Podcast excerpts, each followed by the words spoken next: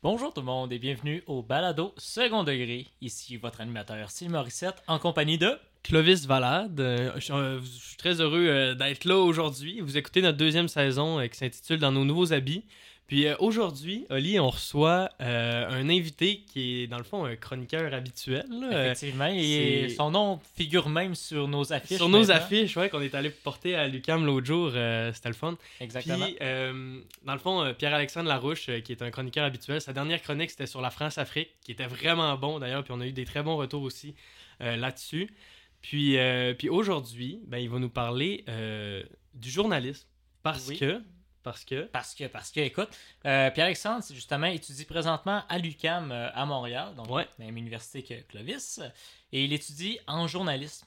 Donc, il vient nous parler justement du journalisme, parce qu'on peut dire qu'il s'y connaît un petit peu sur le sujet. Ben, Ouais. Il s'y connaît quand même pas mal sur le sujet. Puis c'est aussi un sujet qui le passionne, je pense. Euh, c'est un sujet aussi qu'on a réussi à trouver pas mal de, de, de chemin vers lequel. c'est d'actualité, là. Ben, c'est très d'actualité, Ouais, surtout. C'est un la loi métier quand même. C-18, euh, Et c'est un métier ça. aussi qui est constamment en évolution. C'est un métier qui est très important aussi dans nos sociétés. Justement, nous autres, en ce moment même, c'est quasiment du journalisme qu'on fait. Donc, d'avoir Pierre-Alexandre qui vient nous parler de ce sujet-là, je pense qu'on va être euh, très intéressé et ce sera très intéressant. Ouais, j'ai hâte de voir. Puis euh, sinon, quoi de neuf, euh, toi, euh, v'là une semaine, là, qu'est-ce que tu faisais? Ben écoute, pas grand-chose, mis à part que ben j'ai vu que les gens avaient voté pour le sondage pour savoir c'était quoi ma vrai. prochaine chronique culturelle. ouais. Oui. Et j'irai voir le film de Denis Arcand, Testament. Donc, un film qui s'annonce être quand même assez bon, honnêtement. Puis, euh, je suis quand même content aussi que ce soit lui. Euh, je risque quand même d'aller voir les deux autres parce que les trois films, à vrai dire, m'intéressaient énormément. Les- ce que t'as proposé, c'est quand même des choses qui t'intéressaient à la base, là. Oui, effectivement. Ah ouais. Puis, je suis content aussi qu'on ait pu faire, euh, ben, comme premier sondage, que ce soit des films québécois. Donc, très hâte d'aller voir le film Testament de Denis Arcand. Mais là, assez parlé de moi. Toi, Clavis, quoi de neuf? Ben là, moi, c'est pas aussi excitant. J'irai pas voir de film au cinéma à moins qu'il y ait quelque chose qui m'intéresse, là. Euh, ben moi, c'est ma semaine de relâche, par exemple. Oui. Donc, euh, j'ai fait quelques examens euh, la semaine passée. Mhm. Puis là, euh, je, là, je suis à Montréal. On est à Montréal pour tourner le podcast, mais je retourne au Saguenay en fait cette semaine. Paradis. je- Hey, ça fait deux mois que je suis pas allé, t'imagines? Ça- Je commence à m'ennuyer. Je t'avoue que je commence à m'ennuyer. Puis là, je vais retourner voir mes amis, ma famille. Donc, je suis très content de retourner. peu de plein air en vue ou? Euh, hey, j'ai rien de prévu. Parce que, écoute, à chaque fois, on y va une fin de semaine. Puis c'est comme un, un marathon. Là, on s'en va voir les grands-parents, on s'en va voir les parents, on s'en va voir les amis, on s'en va voir tout. Puis hop, on repart. Fait que là, je, vais- je me laisse du temps. Euh, j'ai rien de prévu vraiment, là, à part quelques petites affaires. Mhm. Puis euh, un rendez-vous chez le coiffeur, d'ailleurs. Puis euh, c'est ça. Un Donc, petit peu moins cher qu'à Montréal. ben, c'est pour ça. Ok. fait que, ben écoute, je pense que je vais te laisser partir le générique Ouais, encore une fois. C'est une bonne tradition. Ben, j'espère que vous allez aimer cette, cette interview-là. Donc, bon épisode et générique. Salut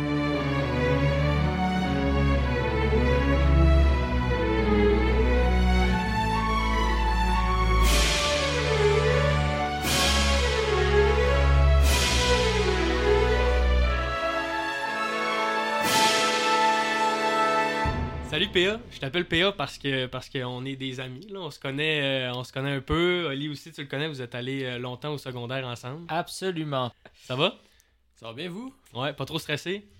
Je sais un peu, mais c'est le, métier de journaliste, c'est ça, on est toujours sous pression, mais c'est ça la vie. Mais toute manière, tu connais bien ton sujet là, j'imagine, donc euh, Oui, oui, sans problème. Mais tu sais, je, je suis je en première année, comme vous l'avez dit, je suis en première année euh, en journalisme, mais tu sais, déjà là, tu sais, j'ai réussi, euh, ben, tu sais, avec mes cours, avec les gens que j'ai discuté, avec des, même des journalistes que j'ai rencontrés. Sais, je commence à avoir un petit peu une petite idée de c'est quoi le métier un peu. Tu sais, j'ai beaucoup lu par rapport à c'est quoi le métier en tant que tel de journalisme aussi. là. Euh, PA, pour commencer le balado, je vais te poser une question quand même générale. Ben, tu sais, il y a une crise des médias euh, très importante, là, surtout 2008-2011, il y a beaucoup de médias qui ont fermé. Puis là, euh, ensuite, d'ailleurs, même, écoute, cette semaine, voilà deux semaines, le journal Métro, le journal local de Montréal, a, a fermé. Ouais, ça fait, fait un petit peu plus longtemps, je pense. Puis, euh, tu sais, tout ça, là, c'est des exemples que le, le- le monde du journalisme, puis la- même le monde des communications est, est vraiment en période de révolution, d'évolution. Puis, euh, tu sais, la popularité euh, de la télé abaisse, des journaux abaisse. Euh, D'ailleurs, j'ai même une petite étude. Là. Le Centre d'études euh, des médias de l'Université Laval a publié un rapport en, en 2022.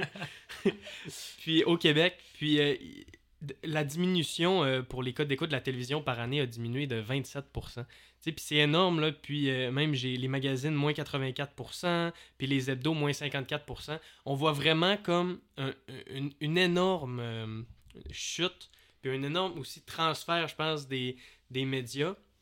Donc, moi, ce que je voulais savoir, là, c'est comment, en général, le travail de journaliste évolue, puis comment tu perçois le futur de ton travail? Donc en ce moment, c'est sûr que dans le milieu du journalisme, on vit vraiment une révolution depuis une bonne décennie. Donc ça, c'est sans surprise, c'est vraiment l'apparition d'Internet qui fait en sorte que le métier de journalisme a évolué. Donc on peut dire qu'il y a une accélération de l'information.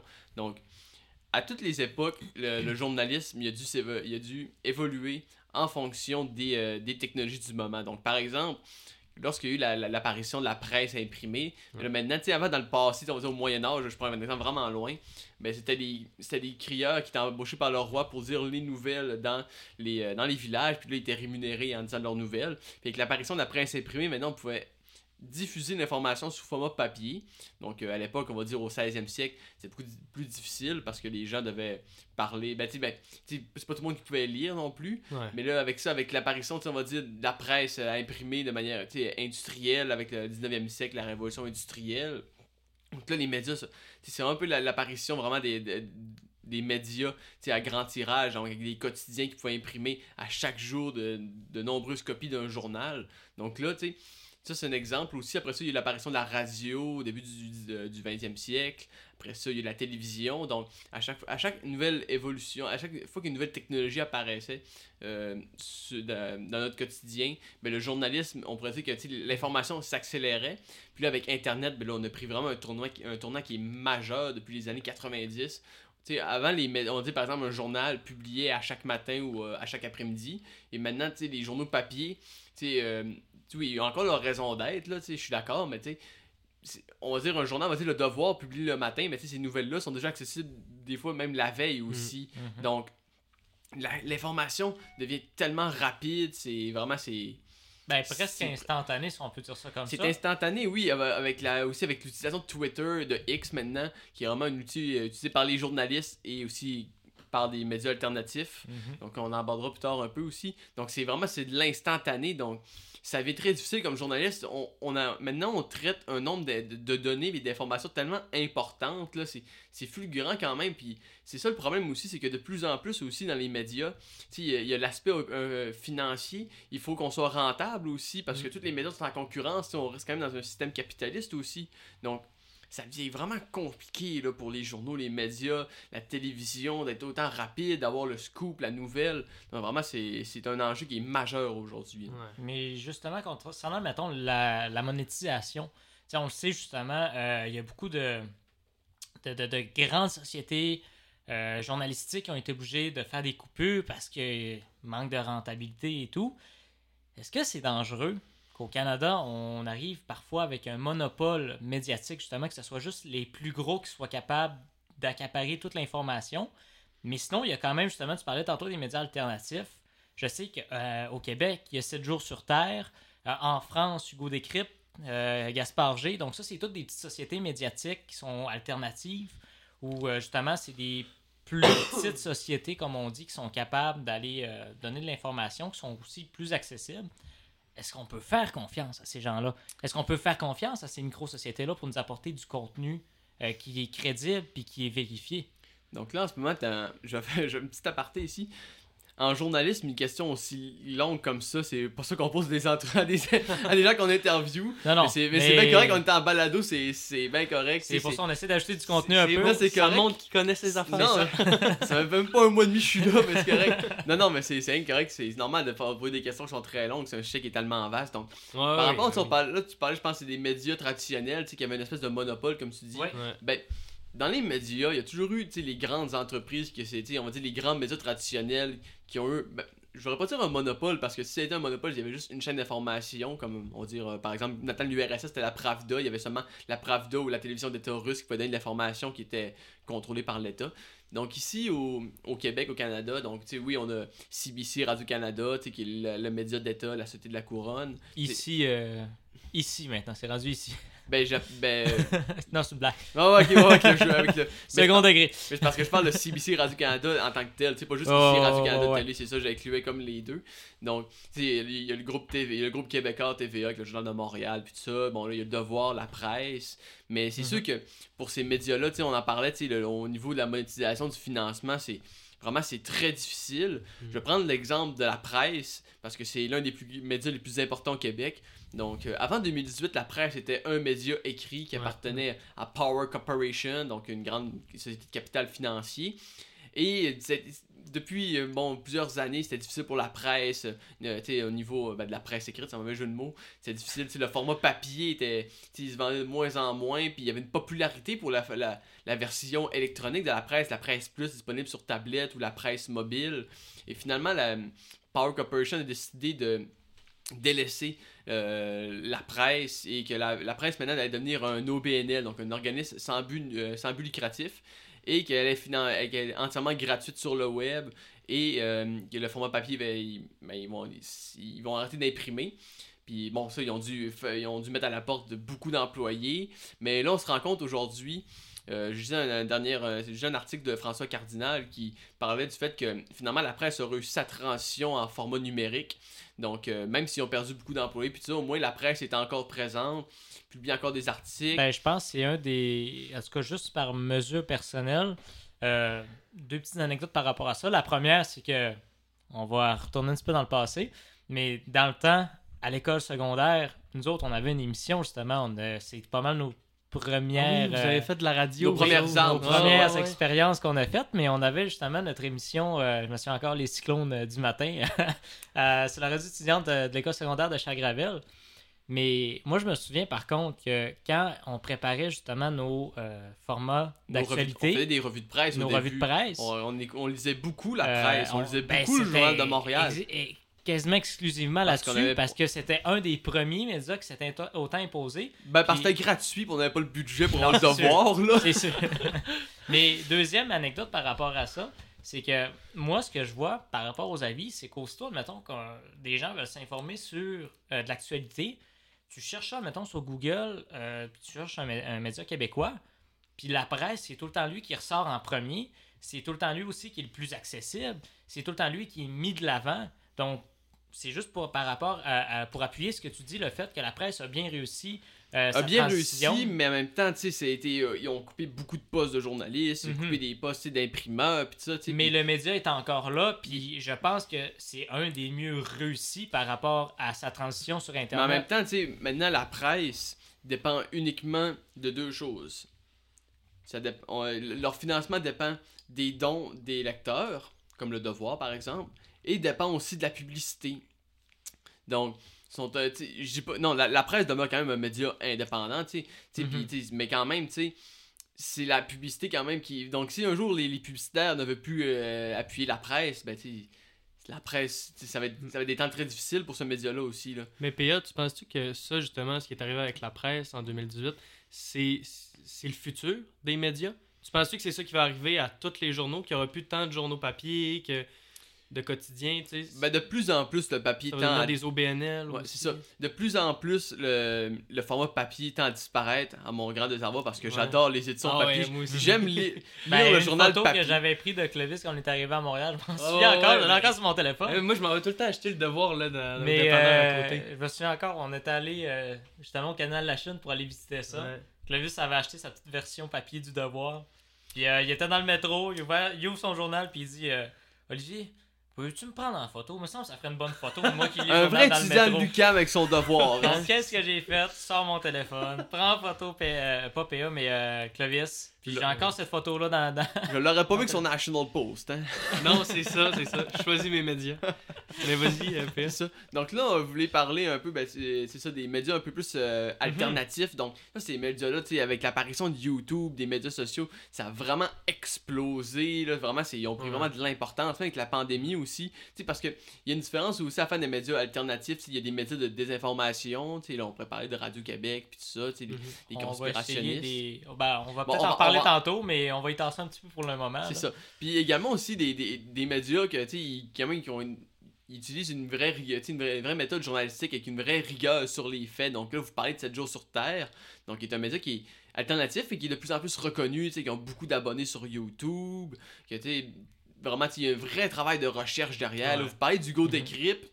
Hugo Décrypte, honnêtement, je trouve que c'est un bon journaliste pour vulgariser c'est quoi le métier de journaliste. Sais, vraiment, il, il y a un Mhm. esprit de il, il aime ça résumer l'actualité genre en quelques sujets Ouais. très concis. Donc euh, vraiment c'est une bonne. Je trouve que Go Decrypt c'est une bonne manière pour les enfants de- d'apprendre le journalisme. là. Mhm. Je veux pas ridiculer son travail, honnêtement, il est très bon, mais je trouve ben, c'est sûr que son format, c'est du format très YouTube, Mhm. tu sais, avec des jump cuts puis tout ça. Mais, c'est bon pour les gens qui s'intéressent pas à ça à la base. Ouais. Ben c'est bon, pour quelqu'un qui, qui, fait, qui est sur YouTube, qui suit pas les médias en général, puis qui tombe là-dessus, ben je trouve que c'est une très bonne source, puis c'est une très bonne introduction, tu sais, on va dire pour les plus jeunes, les ados, tu sais, de... je veux pas dire les enfants, c'est- je veux pas le... le- le- Non, non, mais je veux C'est dire, ça, travail, ça a toujours bon. été ça, euh, ça aussi, sans vouloir euh, rabaisser le- leur travail. Non, c'est un très font, bon travail qu'ils font, c'est une bonne équipe. C'est ça. Puis même là, je veux dire, je pense que vulgariser, c'est une des choses les plus dures à C'est faire. un art synthétisé, là. Mais ça a toujours été ça. Quand tu regardes sur YouTube, puis même les nouveaux médias sociaux qui sont en train de sortir, admettons TikTok.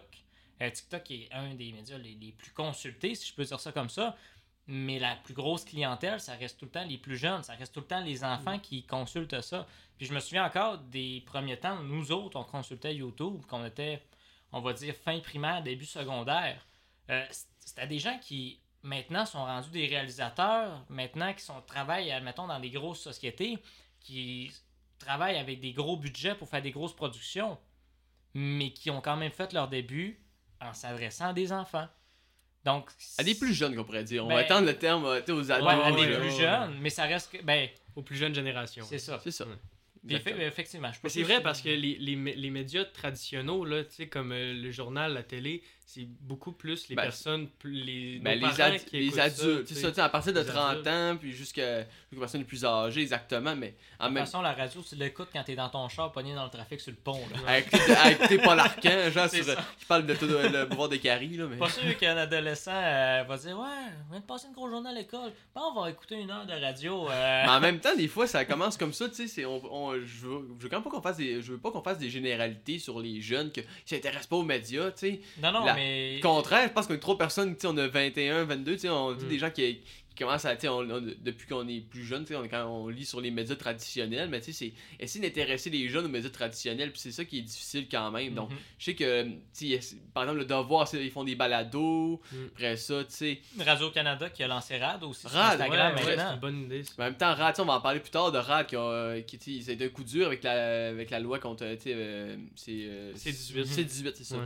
Désolé. Donc la loi C-18 avec, tu sais, même Urbania. Urbania, c'est un très, c'est un très beau média quand même, sais, tu puis qui est accessible, tu ben, on va dire pour les, une on va dire euh, pour des jeunes adultes, tu c'est vraiment un média qui, qui est très diversifié, très axé sur les jeunes, tu sur les nouvelles technologies. Donc, euh, tu les médias, il y en a pour tous les goûts aussi, là, tu puis c'est, puis c'est des médias tout le temps fiables, également. là.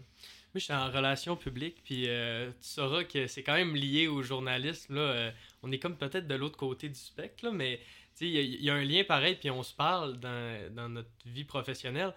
Puis euh, j'ai un professeur, moi, qui me dit, tu sais, qui parlait de ça dans un de nos cours, puis qui nous disait, les médias traditionnels, tu sais, euh, ben, peut-être qu'il était très pessimiste, mais il disait ça va tendre à disparaître, le journal, la télé, mais que ces journalistes-là vont plus se concentrer dans des dossiers approfondis, des enquêtes, plus que de la nouvelle, euh, les gros titres, puis toutes ces affaires-là. Il, il pensait, lui, que ça serait plus ça l'avenir.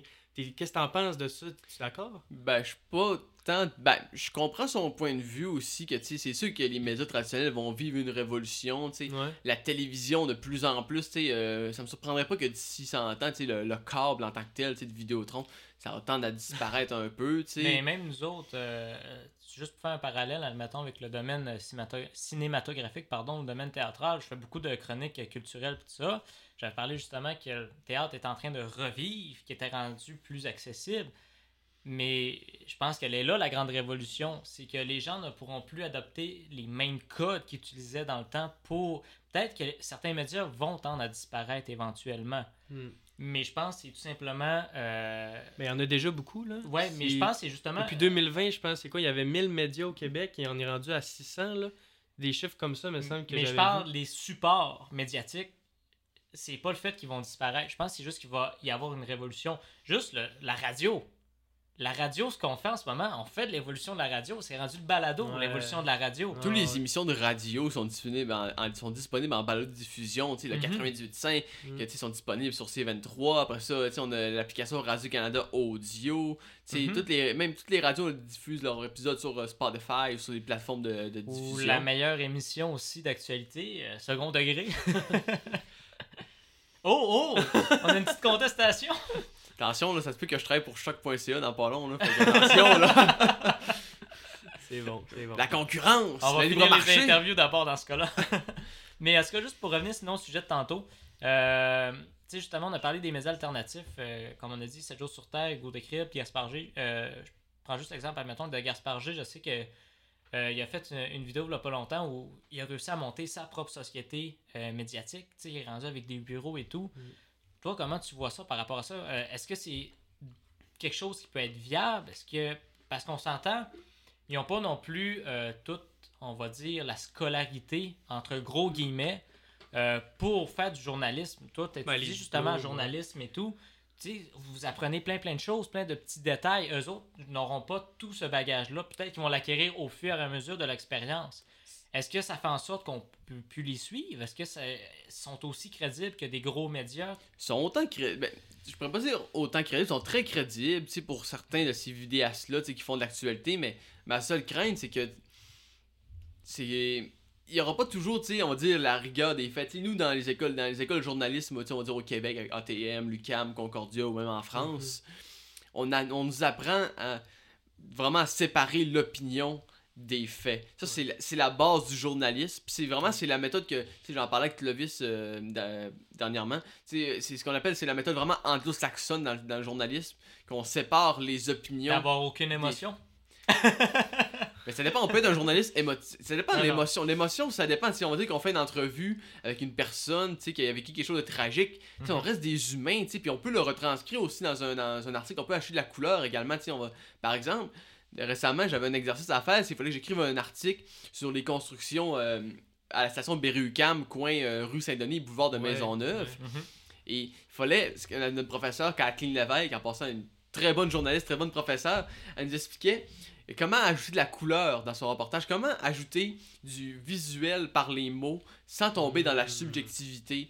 Donc là, il fallait parler, et là, il fallait décrire qu'est-ce qu'on voyait? Donc on entendait les sons, comme par exemple, moi je parlais avec une touriste française qui est arrivée ici à Montréal. C'est la première fois qu'elle vient ici, puis là, elle est consternée de voir tous les, les, les cônes oranges ici, de voir les constructions, puis puis là, moi, j'ai- écrit que, tu sais, elle peinait à s'exprimer euh, avec le son des marteaux-piqueurs et des grues. Donc, on Mm. apprend en journalisme à, à utiliser l'émotion dans une vision totalement objective pour décrire la réalité.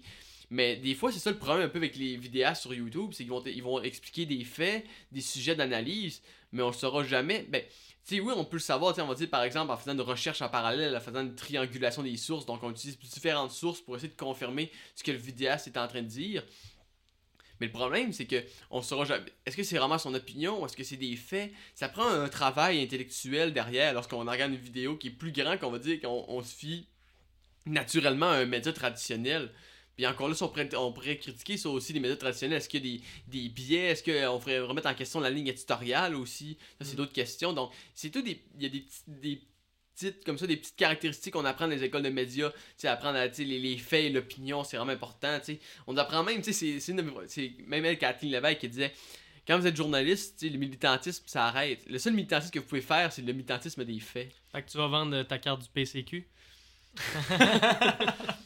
Malheureusement, je ne suis pas membre du PCQ. encore du second degré, là. Ouais, ouais. Je pense qu'il faut le spécifier parce que notre balado s'appelle de même, mais Ouais. on traite quand même de sujets sérieux. fait que ça reste qu'il faut. Puis moi, souvent, j'ai de la difficulté. Moi, je suis très, tu sais, en journaliste, t'apprends à, à prendre des faits, tu sais, puis pas à prendre, à, à- tu sais, à prendre cash un peu ce que tu Ouais, vois, mais tu C'est correct. Euh, regarde, c'est un grand défi, on va dire, euh, pour euh, notre humour. Ben, surtout pour mon humour, je pense que. Ouais, ouais.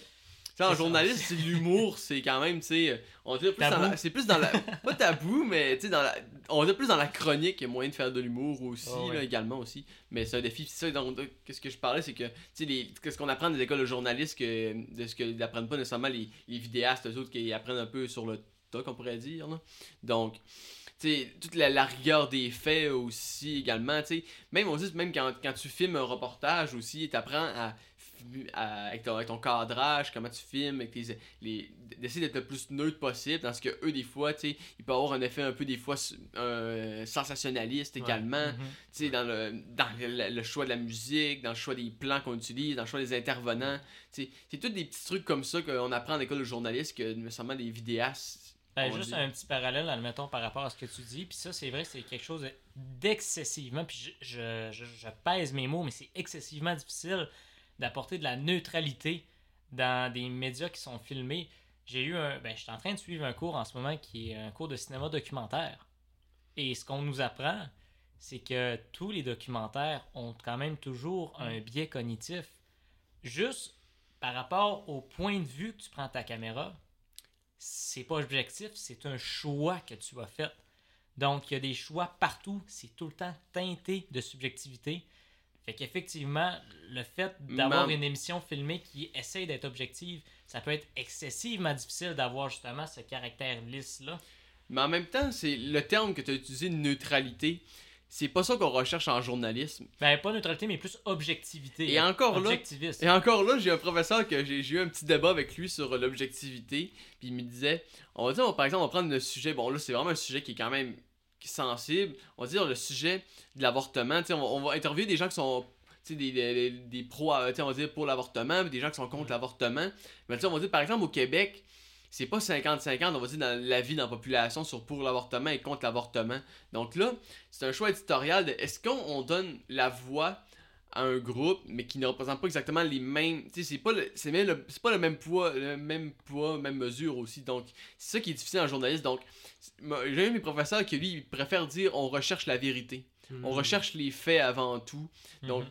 c'est c'est ça qui est difficile aussi, c'est que oui, on veut créer un débat en journaliste, tu sais, on veut, tu sais, on veut citer les idées dans la- tu sais, parce qu'on est un peu, on- c'est nous qui, qui on utilise- tu sais, c'est nous on est comme un peu une espèce d'espace public, puis là, essayer d'écrire des équivalences ou non sur certains sujets, c'est vraiment difficile, c'est des, c'est des débats qu'il y a entre journalistes également aussi. Vous là. retranscrivez les, les idées, les valeurs, les opinions du groupe que vous représentez, qui Ben, est la, ça. la population. Ben, le problème, c'est qu'on n'est pas la réalité. Les médias, c'est une rep- on est une représentation de la réalité. ouais. Tu sais, on, on- Le on- fameux ceci n'est pas une pipe. Je sais pas si vous l'avez Oui, de- c'est de Roger Magritte, c'est bien Ouais. ça? Juste pour euh, expliquer un peu, dans le fond, euh, c'est un artiste euh, qui était Belge, tanné, ouais. Euh, qu'on appelle tout le temps, mettons, une représentation comme étant la réalité. Mhm. Donc, il avait créé une affiche euh, où on voyait l'image d'une pipe Ouais. et c'était écrit en gros Ceci n'est pas une pipe. Puis là, il y a plusieurs personnes qui venaient voir puis ils disaient Mais non, voyons donc, c'est- c'est c'est une pipe, tu sais. Puis ils disaient Ok, mais si c'est une pipe, bourrez-la, Mm. fumez-la. Mm. Puis tout ça pour que les gens puissent prendre conscience que ce qu'on voit, souvent, ce n'est pas la réalité. C'est une représentation de la réalité. Hmm. C'est juste pour faire le parallèle justement avec ce que tu es en train de dire. C'est René Magritte, euh, désolé, j'ai dit Roger Magritte, mais c'est René Magritte, c'est ça, artiste La euh, rigueur journalistique surréaliste de Pierre belge. Alexandre. C'est ça, En, en trois secondes, C'est que Oli a parlé, là. Ben Deux, oui. trois petites recherches. euh, C'est important en journaliste d'apprendre à faire de la recherche, puis apprendre à être ouais. curieux. Tu sais, être curieux, c'est la principale qualité d'un journaliste Mm. également. tu sais, de Mhm. toujours chercher d'aller plus loin. tu sais. On nous apprend à lire des articles et à remettre en question l'article. Qu'est-ce que, que- quelles questions on peut poser pour aller encore plus loin aussi? D'apporter une rigueur derrière tous les articles qu'on voit. Hey, euh, moi, je voulais te poser une question, euh, PA, sur. Tu sais, là, on- en ce moment, là, dans l'actualité, là, ce qui, ce qui est le plus en lien avec le journaliste, c'est la loi C-18, euh, qui, dans le fond, euh, l'État canadien, le gouvernement du Canada, euh, demande euh, aux géants, donc euh, Meta et Google, de, de financer en partie les, les médias euh, traditionnels. Puis, ben, ce qu'on voit, c'est que la loi C-18, euh, avec la, cette loi-là, c'est que l'État can- canadien, qui est vraiment dirigé par un gouvernement qui a été élu par le peuple, ben, il est mis à l'épreuve par les entreprises privées. Puis le choix de Meta, puis bientôt de Google, là, de retirer des nouvelles de leur plateforme, a clairement un impact sur le travail des journalistes.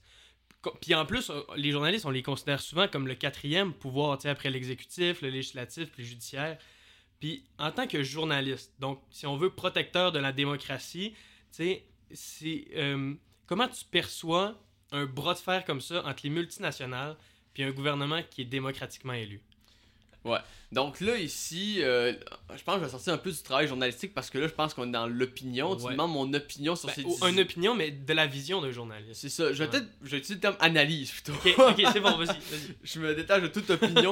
sur, ben là, je suis pas encore éditorialiste au C'est une devoir. bonne protection. C'est une bonne protection. non, c'est ça. Donc là, comme tu le rappelais avec euh, C18, je vais remettre un peu en contexte pour les gens qui, Ouais. qui sont pas trop au courant. Donc Ben là, oui, euh, on confirme qu'il y a des gens qui ne sont pas trop au courant Ouais, de comment ouais, ça se ouais, ouais, passe. Ouais. Donc là, le projet. de- là, donc euh, la loi C18, c'était une loi pour faire en sorte que les revenus de Meta euh, liés avec euh, les, les mé- la, la publication de- des journaux, des médias sur les, euh, les médias sociaux. Donc, et que cet argent-là puisse revenir aux médias parce que les Facebook, donc euh, Meta, Twitter, ils font tout, ils font beaucoup d'argent avec la publicité liée avec les publications euh, des journaux sur les réseaux sociaux. Et on voulait que ce- cet argent-là soit redistribué aux médias puisque les médias en ce moment souffrent de certains problèmes financiers. Et finalement, ben, donc la loi c'est une loi fédérale donc du gouvernement de Justin Trudeau. Et le- c'est ça, donc la loi a été passée cet été. Ouais. Et là, euh, cet été, ce printemps, cet été, Ouais, ce printemps, ouais. ce printemps, ouais. M- Désolé. Et. Il n'y a Donc- pas de problème, on va juste te juger parce que t'as fait une erreur. Ouais, ouais, mais faut- la- en journaliste, quand on fait une erreur. c'est en juin, là. C'est ça. pas être trop. Ouais, non, donc en journaliste, c'est ça, faut vraiment, faut vraiment être précis, faire de la recherche, c'est vraiment important. là. Donc là, c'est donc la conséquence, c'est que finalement Meta, donc euh, Facebook, Instagram, ont retiré toutes les nouvelles euh, des médias canadiens de leur plateforme. Sauf second degré. C'est pas encore un média. là. mais non, les faits, les faits. les faits, les faits tout le temps. non, non, c'est ben, non, on c'est- va se faire un balado. cet épisode-là. C'est un. Il est déjà censuré. Il est déjà cancel. Non, c'est des farces. Donc là, c'était vraiment un coup dur pour les médias canadiens. Donc maintenant, vous- par exemple, vous cliquez sur la page Facebook de Radio-Canada, vous voyez aucune publication. Ouais. Donc vraiment, c'était un coup dur pour les médias. Et euh, on peut même parler aussi du, euh, du, euh, de Métro Média, qui était ben, le journal Métro, qui était également aussi composé de 16 hebdomadaires, qui a fermé cet été. Mais eux, c'est, on peut en parler plus tard, c'est pas seulement relié avec Meta, c'est plus relié avec la, la fin du Publisac à Montréal également. Donc là, nous, c'est vraiment un gros débat, parce que en même temps, on, on y allait, s'a- on, on allait s'attendre à ce que Meta fasse un- une riposte lorsque la loi est adaptée par, euh, est adoptée par le Parlement, parce qu'on sait que bon, Meta, c'est une des plus grandes compagnies au monde, ils ont des moyens financiers. Ah bon? J'étais pas au courant, moi, je m'excuse, mais. On voit le, on voit le second degré euh, d'ici notre animateur, M. Morissette. Donc, Non, non, mais en plus, euh, c'est- on, on va se dire. Maintenant, c'est sûr qu'on on, on peut plus dire GAFAM. euh, Je pense qu'on devrait dire GAMAM. Mais euh, non, c'est vrai, ça fait partie effectivement d'une des plus grosses sociétés avec euh, Microsoft, Apple, Amazon, euh, Google. c'est les grands géants de la technologie de la Silicon ouais. Et Valley. qui malheureusement étendent leur tentacule aussi plus juste au niveau des États-Unis, qui est leur pays d'origine, mais partout des à travers le monde. C'est Ouais. des grosses multinationales comme. ben, je Ce sais, qui se j'ex- passe au Canada en ce moment, c'est passé en Australie avant. c'est ça. Les pays européens réfléchissent à faire la même chose aussi. Puis surtout aussi, là, c'est sûr que je vais sortir un petit peu du, euh, du sentier, mais je vais revenir tout de suite après. Mais il y a aussi, on parle encore de la France, c'est sûr que nous autres, on est beaucoup influencés par les États-Unis et, par la France. Mais euh, il y a aussi des sociétés médiatiques en France qui misent beaucoup sur euh, les réseaux sociaux. Je pense par exemple à Combini. Combini qui a basé essentiellement son évolution euh, puis sa popularité sur les médias sociaux avec YouTube, avec Facebook, avec Instagram. Ouais. Donc, c'est sûr, ça peut porter à réfléchir aussi pour les autres pays européens. Mais, euh, excuse-moi, PA, je t'ai coupé dans, dans ton intervention. Non, c'est, c'est, c'est... Non, non, c'est correct, Olivier, c'est parfait. Donc, je voulais parler que l'Australie a adopté une loi similaire euh, en 2021. Donc, c'était pour ok, des redevances pour les médias. Puis, euh, mais en même temps, En Australie, ça s'est réglé quelques temps après. Ils ont réussi à trouver une entente. Mais le problème, c'est que là. le- le- Euh, juste une question de même. Est-ce que l'entente a quand même. euh, je est-ce que Meta a quand même réussi son bras de fer contre le gouvernement australien? Est-ce que l'Australie a dû faire beaucoup de concessions? C'est euh, ça. Donc là, ce que je lis, là, c'est un article de nouveau.info. Est-ce Donc, que c'est euh, crédible? c'est un, média crédible, oui, je, l'admets. C'est eux autres qui, qui font OD, mais où ils ont aussi une chaîne de nouvelles maintenant. Là. Ok. Non, non, non, je- c'est un très bon média nouveau, honnêtement. Là, Euh, allez-y, c'est, un média très fiable, sans problème. Donc, je vais citer le- le- l'article de Nouveau Info. Donc, dans ce pays, Meta et Google ont conclu des ententes avec des, des organes de presse, mais le ministre n'a jamais procédé à un, euh, n'a jamais procédé à un processus, ok, un lapsus, de désignation qui ferait en sorte que la loi s'appliquerait spécifiquement à eux. Donc, puis le problème aussi, c'est que dans la loi canadienne, c'est, c'est que Meta allait négocier avec chacun des médias pour les redevances. Ouais. Mais c'est un peu c'est un peu absurde parce que on sait vraiment que le, le rapport de force, on va dire, entre Facebook et le devoir Ouais. n'est vraiment pas le même. Donc, De toute façon, sinon, ce serait pas la première fois que le gouvernement, le gouvernement pardon, fédéral se débarrasse un peu de ses responsabilités puis shoot ça aux autres personnes. là. C'était déjà arrivé. Non, mais là, euh, justement, il a pris ses responsabilités. Ben, ses responsabilités quand même, mais je veux Mais le dire. bras de fer le aussi était. fait, c'est quand même de se dissocier un petit peu de, de, de, de, de j'avais un de mes professeurs, que c'était Roland Yves Carignan, professeur à l'école des médias à l'UQAM, qui, qui me parlait que ça aurait peut-être été plus préférable de faire, on va dire par exemple, d'établir un fonds de mise en commun pour que toute l'argent, on va dire les redevances tombent dans ce fonds-là. Après ça, sera distribué avec, on va dire, une espèce de pourcentage avec les médias. Comme ça, là, ça aurait été beaucoup plus réaliste. Là, on aurait fait une entente avec, les, avec Meta, avec Twitter, puis tout ça. C'est ce que Google veut, je crois. C'est ça qu'il avait proposé au Canada. C'est ça. Mais finalement, non, le gouvernement canadien a décidé que ça- tous les médias négocieraient individuellement. Donc là, le, le rapport de force des médias canadiens est divisé entre chacun des médias Hmm. face à Meta, ben face à- aux médias sociaux. Donc, C'est un peu se tirer une balle dans le pied aussi. Tu sais, le gouvernement fédéral veut bien faire en essayant de défendre les médias euh, traditionnels, les médias canadiens traditionnels, alors qu'en faisant ça, on s'entend que c'est comme euh, voir le, le- le- le gros chien arriver puis faire euh, non, non, regarde, euh, moi j'ai rien à voir avec ça, va voir avec eux autres. Ben c'est ça, puis j'en parlais avec des gens aussi, là, j'ai déjà fait un petit vox pop par rapport à ça, puis euh, je posais la question, pour vous, c'est- c'est la loi de C18, comment, c'est quoi votre avis par rapport à ça? Beaucoup de gens disaient, mais en même temps, oui, les médias recevaient pas d'argent avec euh, les, les médias sociaux, mais au moins ça faisait de la publicité, puis beaucoup de gens voyaient un article, puis là t'es comme, ah, un article de la presse, ah, ça m'intéresse, puis je vais cliquer dessus. C'est ça le problème, c'est que les médias vivent des, des moments difficiles au niveau du financement. On veut essayer d'aller chercher de l'argent, mais là, en même temps, on a coupé la première source de. tu les médias sociaux, c'était la, des- la première méthode pour les gens pour aller accéder aux nouvelles parce que c'est pas tout le monde qui allait directement sur les médias pour aller lire l'actualité. Souvent, ils voyaient l'article sur euh, Facebook ou sur Instagram et cliquaient sur le lien pour accéder à l'article. Est-ce que tu penses que, mis à part que ce soit les, les multinationales qui payent euh, pour eux, il y a d'autres manières qui puissent faire de l'argent? Pour les, Les médias, médias? ça, que vous Ouais, dites? ouais, les ok, médias. là, ben, euh, tu sais, je veux dire, là maintenant, les deux types, euh, les deux voies qui sont les plus prises, admettons, c'est la publicité.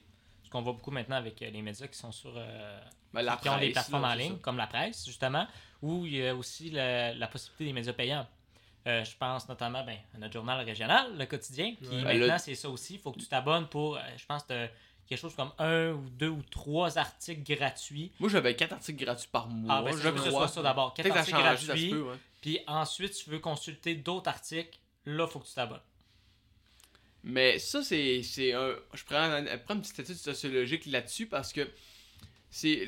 On va dire la culture de payer pour un média, c'est différent dans chaque pays. En France, pour aux États-Unis. Ils sont vraiment habitués comme, de payer pour un média. Moi, j'ai plein d'amis qui sont abonnés à Mediapart, un média euh, français de gauche, au Monde, au Figaro. J'ai des amis qui sont abonnés au Wall Street Journal également. Donc, c'est ici, c'est là, il faut qu'on essaie de travailler avec les, gens, de démontrer que ben, tu sais, les, médias gratuits, ok, oui, c'est le fun, tu sais, t'as pas besoin de payer, mais en même temps, parce que les médias, ils ont besoin d'argent, faut que tu les aides, les médias, là, Mais je madame. pense qu'on- une culture. de On a l'habitude culture. aussi avec Radio-Canada. Je veux dire, Radio-Canada aussi, c'est un, un fonds de médias qui. On, on finance Radio-Canada avec nos taxes et nos impôts. Mais en même temps, Radio-Canada, il y a de la publicité aussi. Ça, c'est un autre gros débat à Mhm. Radio-Canada. Parce que, bon, à la radio, il n'y a pas de publicité, mais à la télé, une grande partie de- des fonds de Radio-Canada sont financés bon, par les, nos taxes, nos impôts, que là, c'est redistribué par le fédéral. Donc là, il y a une partie qui s'en va au service anglophone, service francophone, à la radio, la TV, etc. Mais également par la publicité. Donc là, c'est pour ça que Québécois dit que c'est un peu déloyal en termes de mode de financement, parce que Québécois, donc Pierre Pelado, il dit mais là, tu nous, on est une compagnie privée, on est financé exactement par la publicité, par les abonnements, ben, tu sais, on dit par les abonnements à des chaînes spécialisées. Mhm. Puis là, on voit Radio-Canada qu'eux sont financés par le gouvernement fédéral, mais également aussi par la publicité. Donc, Mhm. c'est pas en même juste. temps, c'est une manière de garder leur indépendance aussi un peu d'être pas seulement euh, nourris par le gouvernement, mais aussi par des publicités. C'est vrai, je peux l'admettre quand même, Mhm. tu sais. Mais en même temps, tu sais, on se dit, c'est. Mais c'est ça que je dis, c'est- déloyal, tu sais. Ils ont deux sources de financement qui sont immenses, puis t'as Québécois qui, là, en ce moment, ils ont de la difficulté Ouais. à payer pour. euh, tu sais, avec TVA Sport qui est, qui est déficitaire depuis le début, là. Mm. C'est- C'est terrible quand même, puis là, ils ont dû virer un nombre de journalistes puis d'employés à Québécois, donc là. Mais comme tu dis. Au niveau de l'indépendance, c'est sûr que ça reste un média public. Donc, il y, a toujours des- il y aura toujours des gens qui vont critiquer Radio-Canada que ah, ils ont un biais pour le gouvernement fédéral, un biais pour le Parti libéral du Canada. Et parce c'est quand même rare aussi dans un pays démocratique qu'il y ait un- un- une source médiatique qui, est, qui appartient au gouvernement. Ben, pas tant que ça. Ben il y a non, le, en Royaume- il y a le euh, Royaume-Uni qui a CBC aussi. Ben, la France, la Ben- Belgique, euh, la Suisse, je peux nommer plein de pays qui ont des médias d'État. là. oh, ah, oui. pour vrai, à ce point-là? Oh, ben, les oui, États-Unis, oui, ils ont même PBS aussi qui appartient à l'État. bon, ben, Chaque État a pas mal leurs médias. tu sais, la France, euh, c'est-à-dire que France Info, là, euh, les, les chaînes d'État, c'est, c'est gros. Là, même- je pensais que c'était toutes des compagnies privées, ça, par exemple. C'est moi Dieu. qui étais dans, C'est- immense là. Puis moi je vous invite à consulter Radio France, c'est vraiment une plateforme là, qui est vraiment qui, est merveilleuse tu sais, pour la France Inter, France Culture, France Info, euh, France Bleu pour une nouvelle régionale en France, c'est vraiment une source d'information qui est vraiment qui très très large, mais en même temps, en ce moment en France, il y a un gros débat par rapport aux médias publics. Est-ce que les médias publics sont biaisés? Donc là, j'écoutais il y a pas longtemps, c'était un balado de- du Figaro. Donc là, oui, ok, le Figaro, c'est un média de droite qui vont parler de France Info. Oui, ok, c'est sûr que c'est leur concurrent, mais ça, c'est un autre débat aussi que je pourrais amener. Est-ce que, les, les, les- est-ce que les médias, ils ont, ben, on parle beaucoup de ligne éditoriale, mais est-ce que les médias, dire, vont de plus en plus à gauche aussi? Parce que quand on regarde un peu sociologiquement, c'est qui les journalistes? C'est des gens qui ont des études, qui ont un bon revenu, qui habitent dans, ils, sont pas dans la pauvreté pour la plupart. Donc oui, il y a des journalistes qui, ils ont des revenus moindres, on va dire, pour des médias plus indépendants. Donc là, est-ce que les journalistes sont un peu, on va dire, déconnectés un peu de la réalité euh, du, des gens, du petit peuple, qu'on pourrait dire. Ouais. Ça, c'est un gros débat en même temps. Mais ça, je pourrais. En même temps, si là, dans le balado, j'écoutais euh, de- du Figaro, euh, il disait que en même temps, chaque. mé- Tu sais, il était- on va dire en. Je vais prendre l'exemple de la France parce que c'est beaucoup plus facile à expliquer, là, parce qu'il y a beaucoup plus de médias en France. Donc en France, il y a vraiment une grande euh, plu- pluralité de médias. Donc on a le Figaro qui est à droite, le Monde qui est. Pff, ça dépend des époques, mais on va dire centre-gauche ces temps-ci. On a Libération. Pourquoi tu ris, euh, Clovis? Parce que. Non, non, non, c'est c'est juste que je suis content Ben, de ça te dépend voir. quand, euh, quand c'était. Non, mais c'est beau de te voir dire, tu sais, mettre des. des, des, des, des- La nuance. Bon, ouais, mais ça- Ben oui, ben c'est parce que ça dépend. Quand c'était le temps de Louis Plenel, euh, qui était l'ancien euh, rédacteur en chef de, du Monde, tu sais, c'était pas mal à gauche. Le gars, c'était un ancien trotskiste aussi. Ben, tu sais, bon, lui, il est trotskiste, là. Tu sais, il s'est calmé un peu, mais tu sais, maintenant, il est plus, on va dire. Tu sais, là, maintenant, le Monde est centre-gauche. On a Libération qui est à gauche. Euh, on a également, tu sais, même dans les chaînes de télé, on a CNews qui est très à droite. Es-tu capable de faire la- le même exercice que tu fais en ce moment, mais avec au Québec? Je sais- qu'il y en a moins, là, mais. Ben là, je C'est plus nuancé un peu, je pense. C'est plus Québec. compliqué au Québec parce que, euh, tu sais, comme en France, tu sais, ils- vont engager des chroniqueurs puis ils savent très bien qu'ils sont à droite, comme à CNews. Ah, on regarde les chroniqueurs à CNews, c'est pas mal à droite. Ouais. On regarde après ça, tu sais, les, les chroniqueurs, on va dire, dans d'autres postes de télé, tu sais, eux qui vont à Fra- tu sais, ben, c'est sûr que à France TV sont beaucoup plus, sont, sont quand même, tu sais, c'est plus dans le centre, beaucoup plus modéré également. Mais si on fait ce même exercice-là au Québec, c'est quand même difficile parce que si on regarde le journal de Montréal, Mhm. on a des gens qui, tu sais, c'est vraiment des, des opinions qui sont très différentes. Tu sais, on a Mathieu Bocoté, donc lui-même, il se cache. Mathieu Bocoté qui se cache pas, tu sais, bon, il est dans, plus dans une, on va dire, une droite nationaliste libérale. Après Ouais. ça, tu sais, on a Thomas Mulcair qui est un ancien du NPD, un fédéraliste. Vrai. On a également aussi, euh, euh, voyons, elle de. Hey, J'oublie son nom. Elle de Équiterre, c'est. Euh, Laure Laure- Laure Laura- Varidel. Laure. Varidel. Laure Varidel. Laure. Varidel, qui elle est beaucoup plus à gauche également aussi, une ancienne, euh, tu sais, elle, elle, elle, pendant longtemps, elle était équiterre aussi, puis euh, c'est une ancienne amie de Stephen Gibbo, ben, Ouais. ils sont toujours amis, je crois. Une collègue, même. Ils ont parti Équiterre ensemble. C'est ça, tu sais, on a, il y a plein de chroniqueurs, tu sais, qui, ils ont des opinions de politique différentes. Mario Dumont, l'ancien de l'ADQ également, donc plus une droite économique, donc Puis Radio-Canada, lui. Radio-Canada, ben c'est sûr que ben, c'est le média d'État, donc tu sais, donc Ouais. c'est, tu sais, puis également Radio-Canada, ce qu'on nous, ce qu'on oublie également, c'est que c'est Radio-Canada, ils ont comme une mission aussi, la- Mhm. la, la, la, la- la radio d'État. Donc là, ils ont comme des valeurs à respecter. Donc là, tu sais, si je me rappelle un peu euh, de mémoire, tu sais, c'est c'est être principalement et typiquement canadienne, refléter de la globalité canadienne et rendre compte de la diversité régionale du pays. Donc c'est pour ça qu'à Ouais. Radio-Canada, on a la météo des maritimes jusqu'à l'ouest du pays. Donc ça fait partie de la mission de Radio-Canada, contribuer activement à l'expression culturelle, à l'échange de différentes formes qu'elle peut prendre, être faite en français et en anglais. C'est pour ça qu'à Radio-Canada, ils ont des standards de français qui sont très élevés. là. Les examens d'entrée à Radio-Canada au niveau de français, là, si vous voulez y, y entrer, là... euh, étudiez de bonheur parce que j'espère que vous avez un bon français parce qu'ils vont pas vous engager. C'est pas pour qu'on parle du français radio-canadien, de, de, de bien parler de- dans les émissions de radio. Ben, je pense que même juste dans le temps, t'écoutes des, des vieux reportages. dans- Des vieux reportages de Bernard de 50, Rome, genre, tu sais, Ouais. qui parlait très bien, là, tu sais. là. Avec euh, ton don, ce maintien, un oui. roulement des airs aussi, parce que c'était la norme aussi euh, dans le temps pour parler un français impeccable. Tu sais, puis également aussi être offerte partout au Canada de la manière la plus adéquate et efficace au fur et à mesure de la disponibilité des moyens. Donc, tu sais, par exemple, mon père, lui, c'est un ancien camionneur, puis lui, il me disait le seul poste de radio qu'il y avait dans, dans le fin fond du nord du Québec, c'était encore ici Radio-Canada Ah, première. ouais. Donc, il y a des stations, tu sais, il y a des émetteurs vraiment partout, donc c'est sûr que Radio-Canada, c'est, c'est un média d'État, donc tu sais, ça vient du fédéral, donc c'est sûr que tu sais, leur but, c'est leur mission, c'est de refléter la, la réalité canadienne. Même si dans les années 90, il y avait beaucoup de journalistes sais, ils appelaient, tu sais, ces gens cressés qui appelaient Radio-Canada un nid de souverainiste, tu sais, il y avait plein de. ce- Tu sais, fait que- mais en même temps, tu sais, le.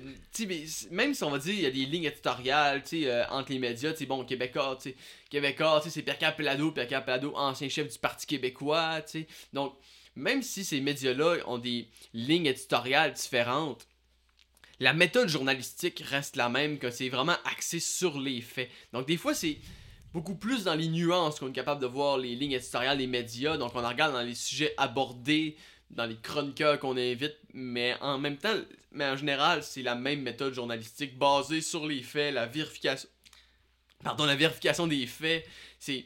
C'est les, les journalistes, ils appliquent la même méthode également, tu sais, c'est Ouais. dans peu importe les médias également. Là. Mais tant qu'on parle de ligne éditoriale, justement, tu parlais de 90, puis Jean Chrétien qui disait que c'était un nid de souverainisme, mais en 95, en tout- je, je sais pas si c'est des rumeurs, mais moi j'avais entendu dire que euh, après le référendum de 95 qui avait été perdu par les souverainistes, euh, il y avait comme une restructuration dans Radio-Canada qui avait tassé beaucoup d'employés souverainistes pour les remplacer, puis qui avait établi une ligne éditoriale que justement, tu sais, on dit souvent euh, quand on parle qui sont, qui sont, on parle des Québécois, qui sont, des villageois, tu sais, des, ils aiment ça parler de, de ce qui se passe au Québec puis tout ça, puis c'est moins quelque chose qui s'intéresse les à l'extérieur du Québec. Puis justement dans la ligne éditoriale de Radio Canada après ce moment-là, ils ont commencé à passer les nouvelles en Saskatchewan, en Colombie-Britannique, alors que ça nous intéresse pas vraiment. Puis même même si je veux dire, on- n'est pas connecté tant à ces gens-là, mais que dans leur ligne éditoriale, il fallait qu'ils mettent ça pour que ce soit plus euh, lié au fédéralisme. C'est ben là en même temps, tu sais, t'avances ça, je, je Ouais. sais pas pour autant, tu sais, je- je sais pas, je connais pas toutes les connaissances, je connais pas toute l'histoire de Radio Canada également pour autant,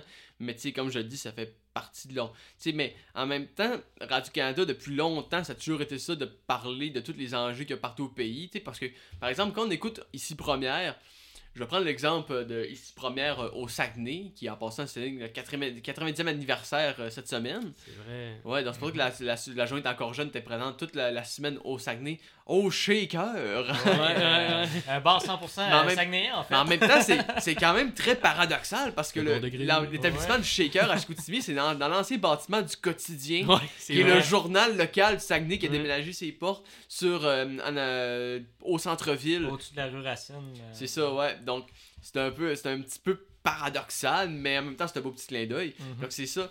Donc, depuis longtemps, Radio-Canada a toujours cette mission-là de défendre la spécificité canadienne. Puis, je voulais, ah oui, c'est ça, je voulais parler de les, la la spécificité des, des émissions de radio de ici première en région. Donc, euh, à Saguenay, on a l'émission du matin, donc euh, c'est jamais pareil. Et après ça, on a l'émission de l'après-midi, place publique. Puis ces deux émissions-là durent environ 3 heures. Mais entre ces émissions-là, c'est les, les émissions qui sont diffusées à partir de ici première à Montréal. Donc, ces émissions-là, ils n'ont pas le choix de refléter la réalité canadienne parce que les émetteurs de, de Halifax Ah, jusqu'à Victoria. partout, ben oui. Donc, même, par exemple, moi, j'ai assisté à une émission euh, de, de, d'ici première euh, avec Penelope McQuaid. euh, C'était sur. euh, en tout cas, c'était sur le, avoir des enfants ou non avec le, le- le coût de la vie puis euh, l'environnement. Ah, ouais. Puis ça, c'était ouvert au public. C'était une belle expérience. Mais J'ai même réussi à parler avec Penelope McQuaid après l'émission. Ah, Tu sais, ben puis à un ouais. moment donné, tu sais, au début, c'était la bande des quatre, donc c'était la chronique culturelle du vendredi qui est très populaire à l'émission de Penelope McQuaid. Et après ça, il y a une des chroniqueuses qui me disait Ouais, je pouvais pas parler du cinéma Beaubien parce a pas d'un documentaire qui est diffusé parce que. On est, on est diffusé à travers tout le pays, dans toutes les régions. On peut pas dire, on dit, oh, c'est disponible à Montréal. Tout le monde, après ça, quelqu'un qui est en Saskatchewan, un francophone, dit, ouais, pourquoi il parle tant de Montréal? Tu sais, moi, on peut, tu parles un peu de mon patelin aussi, un peu. Ouais. Donc, tu sais, on- c'est dans leur mission à Radio-Canada de. C'est le média d'État de refléter la, la, la- la réalité et la diversité canadienne. Ben, par rapport à ça, j'aurais juste une mini question. Euh, Une mini, fait que t'as droit à 5 mots, là. Ouais. ben, est-ce que une question qui va, je pense, nécessiter une réponse un petit peu plus courte? Mais dans le sens, tantôt, tu disais. euh, ouais, c'est assez, là. Je suis sous pression. Euh, tu sais, tu disais que Radio-Canada, étant donné qu'il y avait deux sources de revenus, c'était un petit peu déloyal par rapport à Québécois. Mais quand on regarde ça, par exemple, puis là, tu viens d'en parler, Radio-Canada a quand même des hauts standards à respecter. euh, le fait qu'ils doivent être diffusés pas mal partout, qu'ils doivent avoir des émetteurs partout. Euh, je sais qu'ils n'ont peut-être pas des chroniqueurs partout, qu'ils n'ont pas non plus des. des, des... Mais, Non, mais- je veux ouais. dire, ils ont quand même des gens qui sont disposés dans plusieurs régions euh, du Canada. Ah, il y a du monde à Radio-Canada, je te, je te le dis. Même ça. ici au CDI, là, il y, en a du monde. là, Je rendu je à pense 105 Juste mots. par. Ouais, exemple, juste par, ça- juste par exemple, je vais juste couper. Nombre de, on va dire le nombre de recherchistes le matin à l'émission de Patrick Masbourian, il y en a 12. Ben, c'est ça. Même, Tandis, euh, tandis à- qu'au euh, au 98.5, je pense sont 4 ou 5. Même à la soirée est encore jeune, c'est souvent ça arrivait fréquemment qu'ils euh, interviewaient des recherchistes qui, qui venaient de, de l'autre bout du Canada.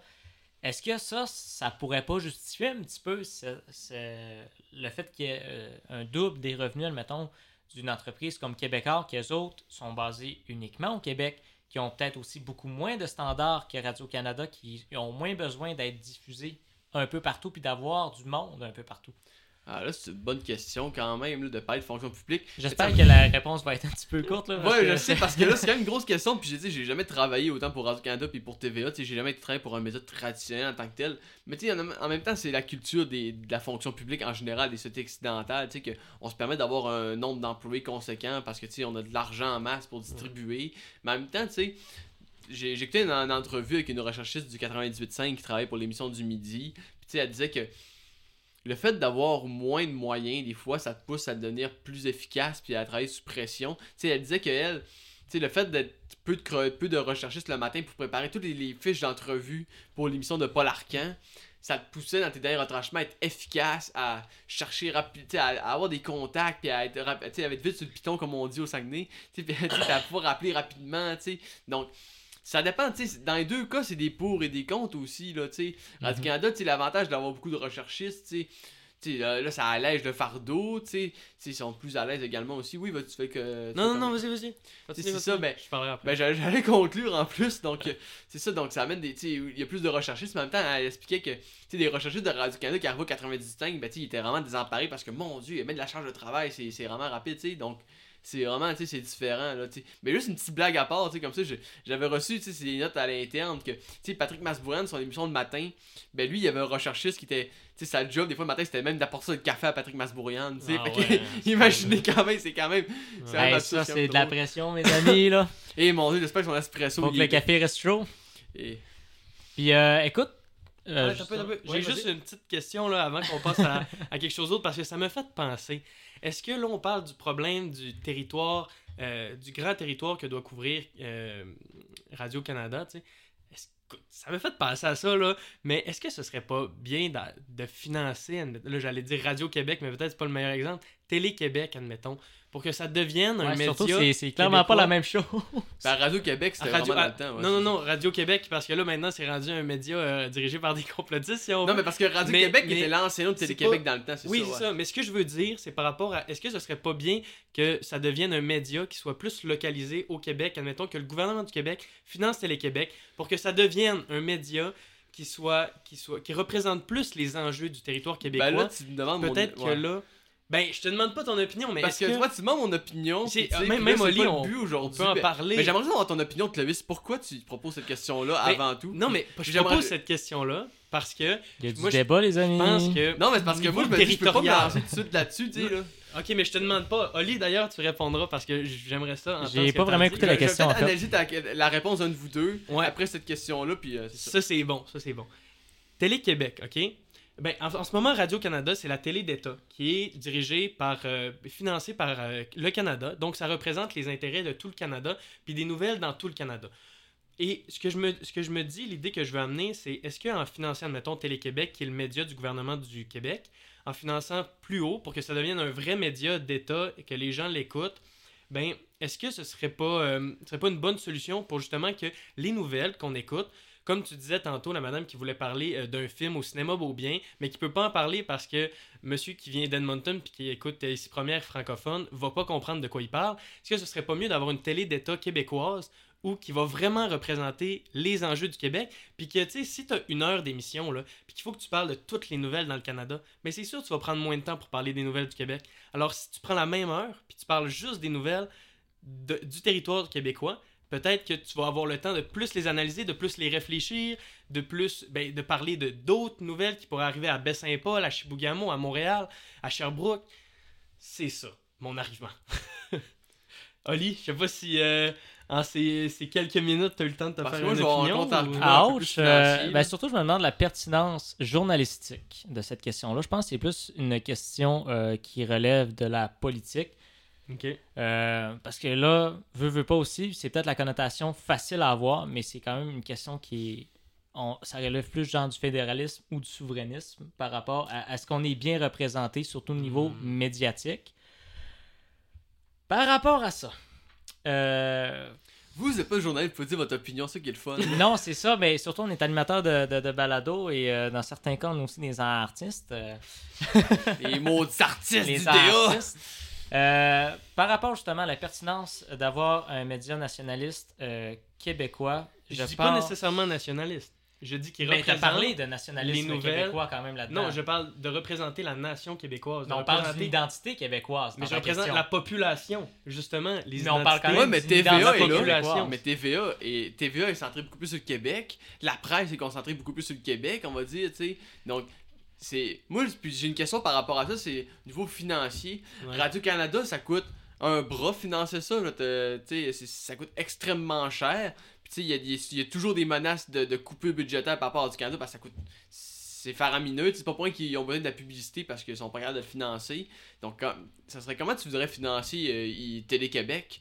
Sachant avec les, là, la- la- avec les questions d'inflation puis coût de la vie, je sais pas comment ça va faire, le, le rapport, on va dire, avec la population, sachant que nos deniers publics vont être financés par, par Télé-Québec, tandis que là, ça pourrait financer, on va dire, le ministère de l'Éducation puis de la Culture. Non, non, ben, mais dans la regarde, santé. Là. Regarde, je suis pas un expert non plus là, de, du sujet. là. C'est juste que j'amenais ça sur la table. Puis, le. le euh, tu sais, si, admettons, là, Radio-Canada a ici, une, au Québec, une importance beaucoup plus grande que CBC dans le reste du Canada.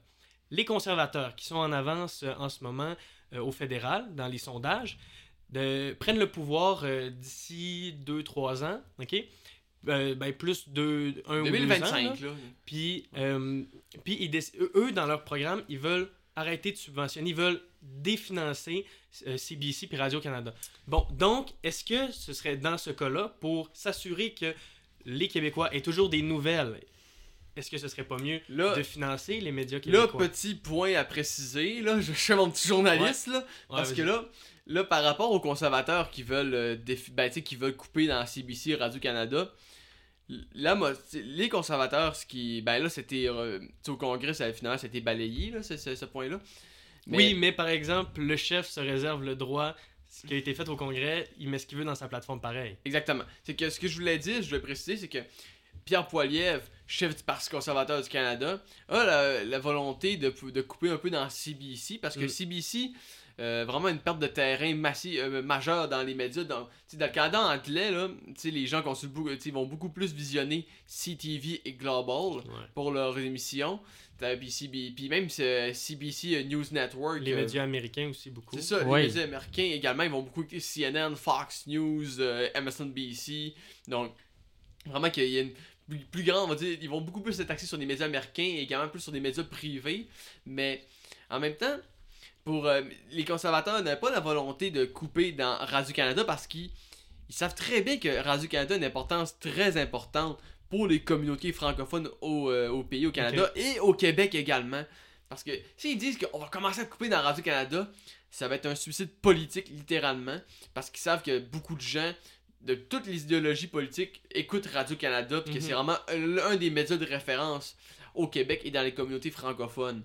Donc c'est pour Puis ça tu que fais c'est- bien dire aussi communauté francophone parce qu'il n'y a pas juste le Québec euh, qui est francophone, il y a aussi de non. Puis, tu sais, c'est quelque chose qu'on a tendance souvent à oublier. On dit tout le temps, ah, c'est le Québec, puis une partie de Nouveau-Brunswick euh, qui parle français. Mais En Ontario, dans les prairies. demi-million en Ontario. C'est ça, il y a beaucoup de gens. Tu sais, moi, je suis Mm. allé au Nouveau-Brunswick, il y en a des francophones, tu sais. C'est des francophones, il y en a partout au Canada. Puis souvent, imaginez que, tu sais, on coupe dans Radio-Canada, ces gens-là, tu sais, on coupe une, une source d'information importante. C'est pas toutes les communautés qui ont un journal indépendant qui est assez solide Ouais. Mhm. pour, euh, pour diffuser de l'information locale. Donc, Radio-Canada, par sa radio, par son, euh, les plateformes web, par euh, la, la télé, permet à ces communautés-là d'avoir au moins une source d'information fiable au pays. Parce que, c'est des chaînes francophones dans le reste Canada, TVA est accessible un peu en Ontario, au Nouveau-Brunswick, mais en même temps, tu sais, vraiment, c'est Radio-Canada qui est le, le flambeau un peu pour ces, ces communautés franco- euh, francophones-là, parce que quand on coupe dans les médias, c'est des gens qui sont de moins en moins informés, puis c'est René Lévesque qui disait,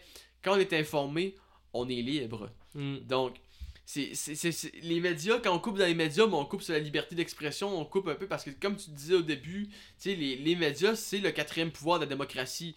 Donc, je fais un petit peu un rappel de sciences politiques, donc Montesquieu avait dit qu'il y a trois pouvoirs en politique. On a le pouvoir euh, législatif, le pouvoir exécutif, le pouvoir judiciaire.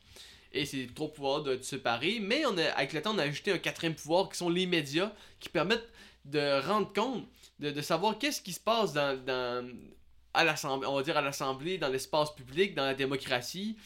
Donc euh, c'est- vraiment c'est vital pour la démocratie, mais en même temps là, ça apporte un autre. Pour pas mal tous les types de pouvoirs, puis je pense qu'on le voit aussi maintenant avec les régimes autoritaires. euh, Je prends l'exemple de la Chine ou de la Russie, euh, qui eux autres aussi ont des médias excessivement puissants, mais qui servent justement à une fin de, de, de à une, de une fin propagande, politique, mais à une fin de, de- de propagande.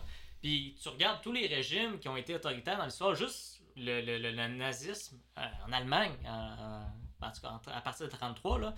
Mais c'est pas pour rien, mettons, qu'il avait nommé, euh, écoute, une cinéaste de propagande, justement, Leni Riefenstahl, qui avait fait des films de propagande Ben, pour Joseph, nation allemande. Joseph Goebbels, Goebbels aussi, avec les Goebbels. ministres de la propagande, qui avait aussi qui avait réussi à populariser la radio puis à rendre Mhm. ça accessible pour diffuser des, des informations de propagande. Fait que, tu sais, euh, je pense qu'on voit l'importance, euh, ben, puis surtout le pouvoir que les médias peuvent avoir sur une Ouais. société. Mais en même temps, ça, ça apporte un autre débat en journaliste parce que là, on se dit. En journaliste, c'est ça le problème, c'est que on peut pas dire notre opinion, mais on se chicane entre nous autres en arrière derrière, derrière le rideau. Donc là, il y a un autre débat en journaliste, c'est que oui, ok, on est quatrième pouvoir, on est un peu les on appelle ça les chiens de garde de la démocratie, Ouais. mais là, ça veut dire qu'on prend position. Ça veut dire que là, on prend position pour la démocratie, ça veut dire comme média. Donc, c'est un peu contradictoire avec euh, la- notre vision des choses qu'on est pour les faits, mais là, on défend la démocratie. C'est ça, c'est- un autre débat, comme j'en tu sais, oui, tu sais, ça fait que cette phrase-là, il faudrait qu'on la retravaille un peu parce que là, on, on se contredit un peu sur ce qu'on est, tu sais, parce que Mm. on défend la démocratie, mais on peut pas avoir d'opinion, tu sais, il faut pas avoir d'opinion en tant que Mais, tel. mais moi, ça m'avait. Je suis d'accord avec ce que tu dis. Puis moi, ça m'avait vraiment choqué de voir qu'avec C18, je m'attendais à ce que on en parle plus dans les médias. Que justement, vu que ça concernait les journalistes, il en parle plus, puis comme... Mais il y a eu une journée de boycott, genre sur Facebook, tu sais. Mais en même temps, c'est un peu mais, un coup là, dans l'eau, là, je parle, pas, hein. je parle pas de ça, je parle ah, plus de, comme les journalistes, d'écrire des, euh, des, des, des, des, des, lettres ouvertes ou des articles de journaux ou des chroniques, tu sais, pour condamner ça. Ben, il y en a eu. Il y en a eu, mais, moi, je m'attendais à ce que ce soit plus que ça. Puis les journalistes aussi. Par rapport à ça aussi, puis je pense, je, je, je rejoins vos deux points de vue, mais c'est juste pour dire moi aussi je pensais que ça allait faire pas mal plus de bruit que ça, puis finalement, ça, on dirait que ça n'a pas fait grand chose. Moi, Ben, moi, j'ai entendu. vu, ouais. Ben, je pense qu'on parce qu'on est un cercle, justement, on est très axé sur les médias, puis on, on, on veut, veut pas aussi, on est très informé. euh, qui se rassemble, s'assemble. On a des amis aussi, un cercle, euh, un entourage qui, qui est très informé également. Dis-moi, la réaction que j'ai eue quand j'ai entendu parler de la OC18, je me suis quasiment totalement coupé des réseaux sociaux. Puis c'est triste un peu parce qu'il y a de mes amis, gens qui m'ont dit Ouais, mais c'est drôle, tu vois plus mes stories, puis tout ça. Ben, c'est parce que je me suis coupé, j'en faisais un petit peu encore pour le balado secondaire pour continuer à faire de la publicité et tout, puis c'est encore ce qui se passe en ce moment. Mais je dirais que j'ai vraiment beaucoup délaissé euh, les médias comme Meta, euh, comme Facebook, comme Instagram justement, qui, ben, qui font partie de Meta. Mais effectivement, je regarde mon, euh, admettons, grand public, puis c'est pas passé grand chose, honnêtement. Oui, c'est vrai que, comme tu dis, il y a certains euh, chroniqueurs qui, qui en ont parlé, euh, il y a certains Il y a journalistes. eu beaucoup d'articles, ça a fait couler d'encre beaucoup. Ça a fait couler de ça mais dans si la tête des ouais. gens, malheureusement, ça n'a pas fait. Ben, moi, je pense que ça n'a pas eu l'aussi gros impact Pour le dan- moi en tout cas peut-être que j'exagère mais pour le danger que je vois que ça peut poser dans le futur de, pour la démocratie pour une valeur qui m'échappe je pense qu'il nous est cher à beaucoup de personnes au Québec au Canada mais tout ça tu sais j'étais comme je pensais que les journalistes avaient vraiment plus réagir vu ce danger-là puis cette crainte-là que j'avais. J'ai l'impression qu'il n'y a pas grand monde qui a eu des prises de conscience par rapport au, au danger que ça pouvait apporter. Les gens continuaient. En tout cas, moi, mes amis là, autour Ben, de moi, parles, c'est continue plus les d'utiliser Instagram, C'est plus ça. journalistes que tu parles ou la population. La population. Non, je pense que je pense que les Parce que nous, journalistes dans- dans ont le fait de leur travail pour, admettons, euh, sensibiliser les, les puis, puis, euh, sensibiliser ça, les jeunes, admettons, ou les gens qui utilisent les réseaux sociaux pour qu'ils arrêtent d'utiliser les Parce réseaux sociaux j'en ai mettre plus de pression à mettre. J'en ai vu des campagnes publicitaires par le Journal de Montréal puis la presse de Mhm. dire de, de s'abonner aux infolettes, de venir consulter. Mais tu sais, en même temps, qu'est-ce qu'ils peuvent faire d'autre de plus? Tu sais, maintenant, ils vont pas aller crier sur toutes les trois, ils vont pas faire une manifestation parce que, petite parenthèse, en tant que journaliste, tu peux pas manifester. Hein? Parce que, ben, Mhm. c'est pas vraiment bien vu de manifester parce que tu prends position. Puis c'est un gros débat, ça, parce que tu sais, il y a beaucoup de journalistes que c'est des militants, tu sais, donc là, c'est gros débat. Mais bref, Puis je crois que c'est Ça, le problème aussi euh, par rapport à ça, c'est que c'est le couteau à double tranchant. Les journalistes faisaient beaucoup leur publicité sur les réseaux sociaux, et là, c'est les réseaux sociaux qui sont remis en cause. S'ils font de la publicité sur les réseaux sociaux pour ben, il reste, condamner Twi- les réseaux il reste sociaux, X, il reste Twitter, au moins. Mhm. Mais en même temps, Twitter est devenu, euh, tu sais, avec euh, l'arrivée de Elon Musk, tu sais, donc, Ouais. donc là, tu sais, elle, tu sais, c'est un peu devenu euh, une espèce de Far West, que tu sais, il n'y a, plus vraiment de censure, donc c'est vraiment, c'est chacun pour soi, qu'on pourrait dire, tu sais, Il y a tous les types d'opinions sur Twitter, mais en même temps, les journalistes peuvent encore ben, euh, partager leurs articles, euh, les, euh, les publications. Et par rapport à ça, justement, en journalisme, on commence, ben, certaines sociétés, sociétés pardon, médiatiques commencent à utiliser de plus en plus l'intelligence artificielle. C'est une réalité, veut, veut pas. On, met on mise beaucoup sur le numérique, comme on l'a dit, la presse s'est mise sur le numérique. Par rapport à ça, j'ai comme deux petites questions qui sont peut-être en parallèle. Mais le fait qu'on mise autant sur euh, l'intelligence artificielle, qu'on mise autant sur euh, le numérique, est-ce que c'est pas euh, se jeter dans la gueule du loup un peu? Est-ce que c'est comme une espèce de, de, de, de cadeau euh, Ouais. direct, de, tu sais, de, de se rendre encore plus vulnérable aux grands, aux Ouais. géants, je vais dire ça de même, mais aux géants états-uniens, là. C'est une excellente question, Ouais. mon cher camarade. Donc là, ici, avec, euh, je, vais, pa- je vais prendre un exemple. À Cube Radio, beaucoup de textes ont été transcrits de, de, format radio en format web pour le Journal de Montréal. Donc là, là, ils ont utilisé ChatGPT. Ben, ils ont utilisé des, intelligences, des intelligences pardon, artificielles pour pouvoir transiger d'un format, euh, média, ben, d'une forme médiatique à un autre.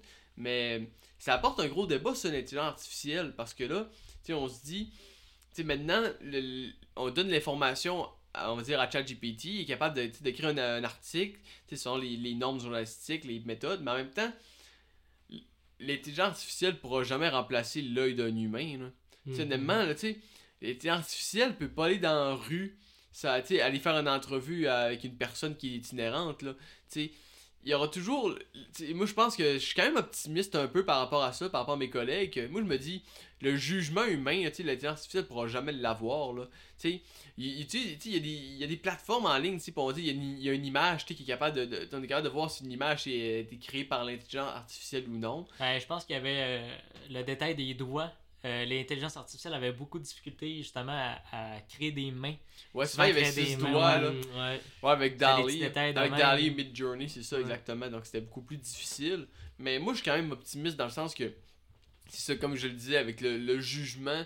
Puis, euh, tu sais, avec. Tu sais, on parlait de l'émotion tantôt, là. Tu sais, comme en tant que journaliste, oui, ok, on reste objectif, mais tu sais, un acteur artificiel, lui, il va être toujours. Ça va être by the book, ça va être les informations strictement. Donc, moi, je je demeure quand même optimiste par rapport à ça, mais ça fait quand même peur aussi, là, l'intelligence artificielle également aussi. Par exemple, à la presse, euh, François Cardinal, l'éditeur et rédacteur en chef, euh, il, avait, il avait commencé, il, a- il a écrit une série d'articles pour réfléchir, pour vraiment pour réfléchir sur les, les, les intelligences artificielles. Il voulait comme donner une certaine période de temps euh, pour ses journalistes, pour, puis pour la direction du journal, pour réfléchir parce que ça peut être un, ça peut être un outil extrêmement utile pour les journalistes également. Tu sais, pour faire une Mhm. recherche, là, également, est-ce que tu pourrais me faire un résumé de, de tout ce qui s'est passé, tous les accidents qu'il y a eu sur le bord des caries euh, dans les six derniers mois, Hmm. par exemple. Donc là, il serait capable de faire tout un article également là-dessus. donc c'est vraiment tu sais, de- d'avoir un moratoire un peu, tu sais, de prendre le temps de, de savoir est-ce que c'est vraiment utile, comment qu'on peut utiliser l'intelligence artificielle de manière efficace et bonifique dans le monde du journalisme. Mais c'est ça, donc ça amène beaucoup de questions dans le milieu. Ben, comme un peu partout, ça a toujours été un enjeu de taille aussi. Puis je prends juste l'exemple, mais encore une fois, je pense qu'on reconnaît un petit peu mon bagage cinématographique. Mais euh, le meilleur exemple pour voir les peurs d'une société, souvent, c'est les films d'espionnage. Et les James Bond sont, ben, pour l'Occident, c'est un des plus grands miroirs de la société occidentale. Tu regardes les vieux James Bond avec Pierce Brosnan, Sean Connery, ben, euh, puis même Sean Connery. Puis c'était quoi souvent le danger de James Bond? C'était le géant de l'URSS, c'était les, les, les- les communistes, c'était ça les grands méchants. Ça, c'était de la propagande. Ça, c'est, ben, ça a toujours été ça un peu quand même. Mais après la chute de l'URSS, ils ont changé le nom ça. parce qu'avant c'était le Smirch dans les premiers romans de James Bond, tu sais. Mhm. Puis après ça, c'est rendu le Spectre parce que c'est une organisation de bandits et non de, de vilains russes. Et voilà. Puis Mm. justement, ça, c'est un bon exemple aussi que tu me donnes euh, pour en venir maintenant au nouveau film avec Daniel Craig. Les premiers avec Casino Royale, c'était rendu quoi maintenant la plus grosse peur? C'était qui les méchants? C'était plus l'URSS. C'était les terroristes internationaux, Mm. les bandes criminelles organisées. Puis comme tu l'as dit maintenant, euh, puis je, je veux pas divulgacher non plus euh, les, les- les- les prochains films James Bond, mais celui-là avec Daniel Craig, on voit que tout ça, c'est une organisation, qui, comme tu l'as dit, qui s'appelle SPEC, puis qui est une organisation terroriste internationale. Et même le dernier film, c'est revenu un petit peu sur le coronavirus, c'était rendu maintenant les dangers biologiques. Puis là, euh, avec Mission Impossible, Mission Impossible aussi, qui est un film d'espionnage, qui je pense peut être un bon miroir sur la société, on s'interroge, euh, pour ceux qui l'ont pas encore vu, sur la question de l'intelligence artificielle. Donc, je pense que c'est pour ça aussi que le journalisme, euh, pourquoi une des plus grosses questions qu'on est en train de se poser en ce moment, c'est l'intelligence artificielle.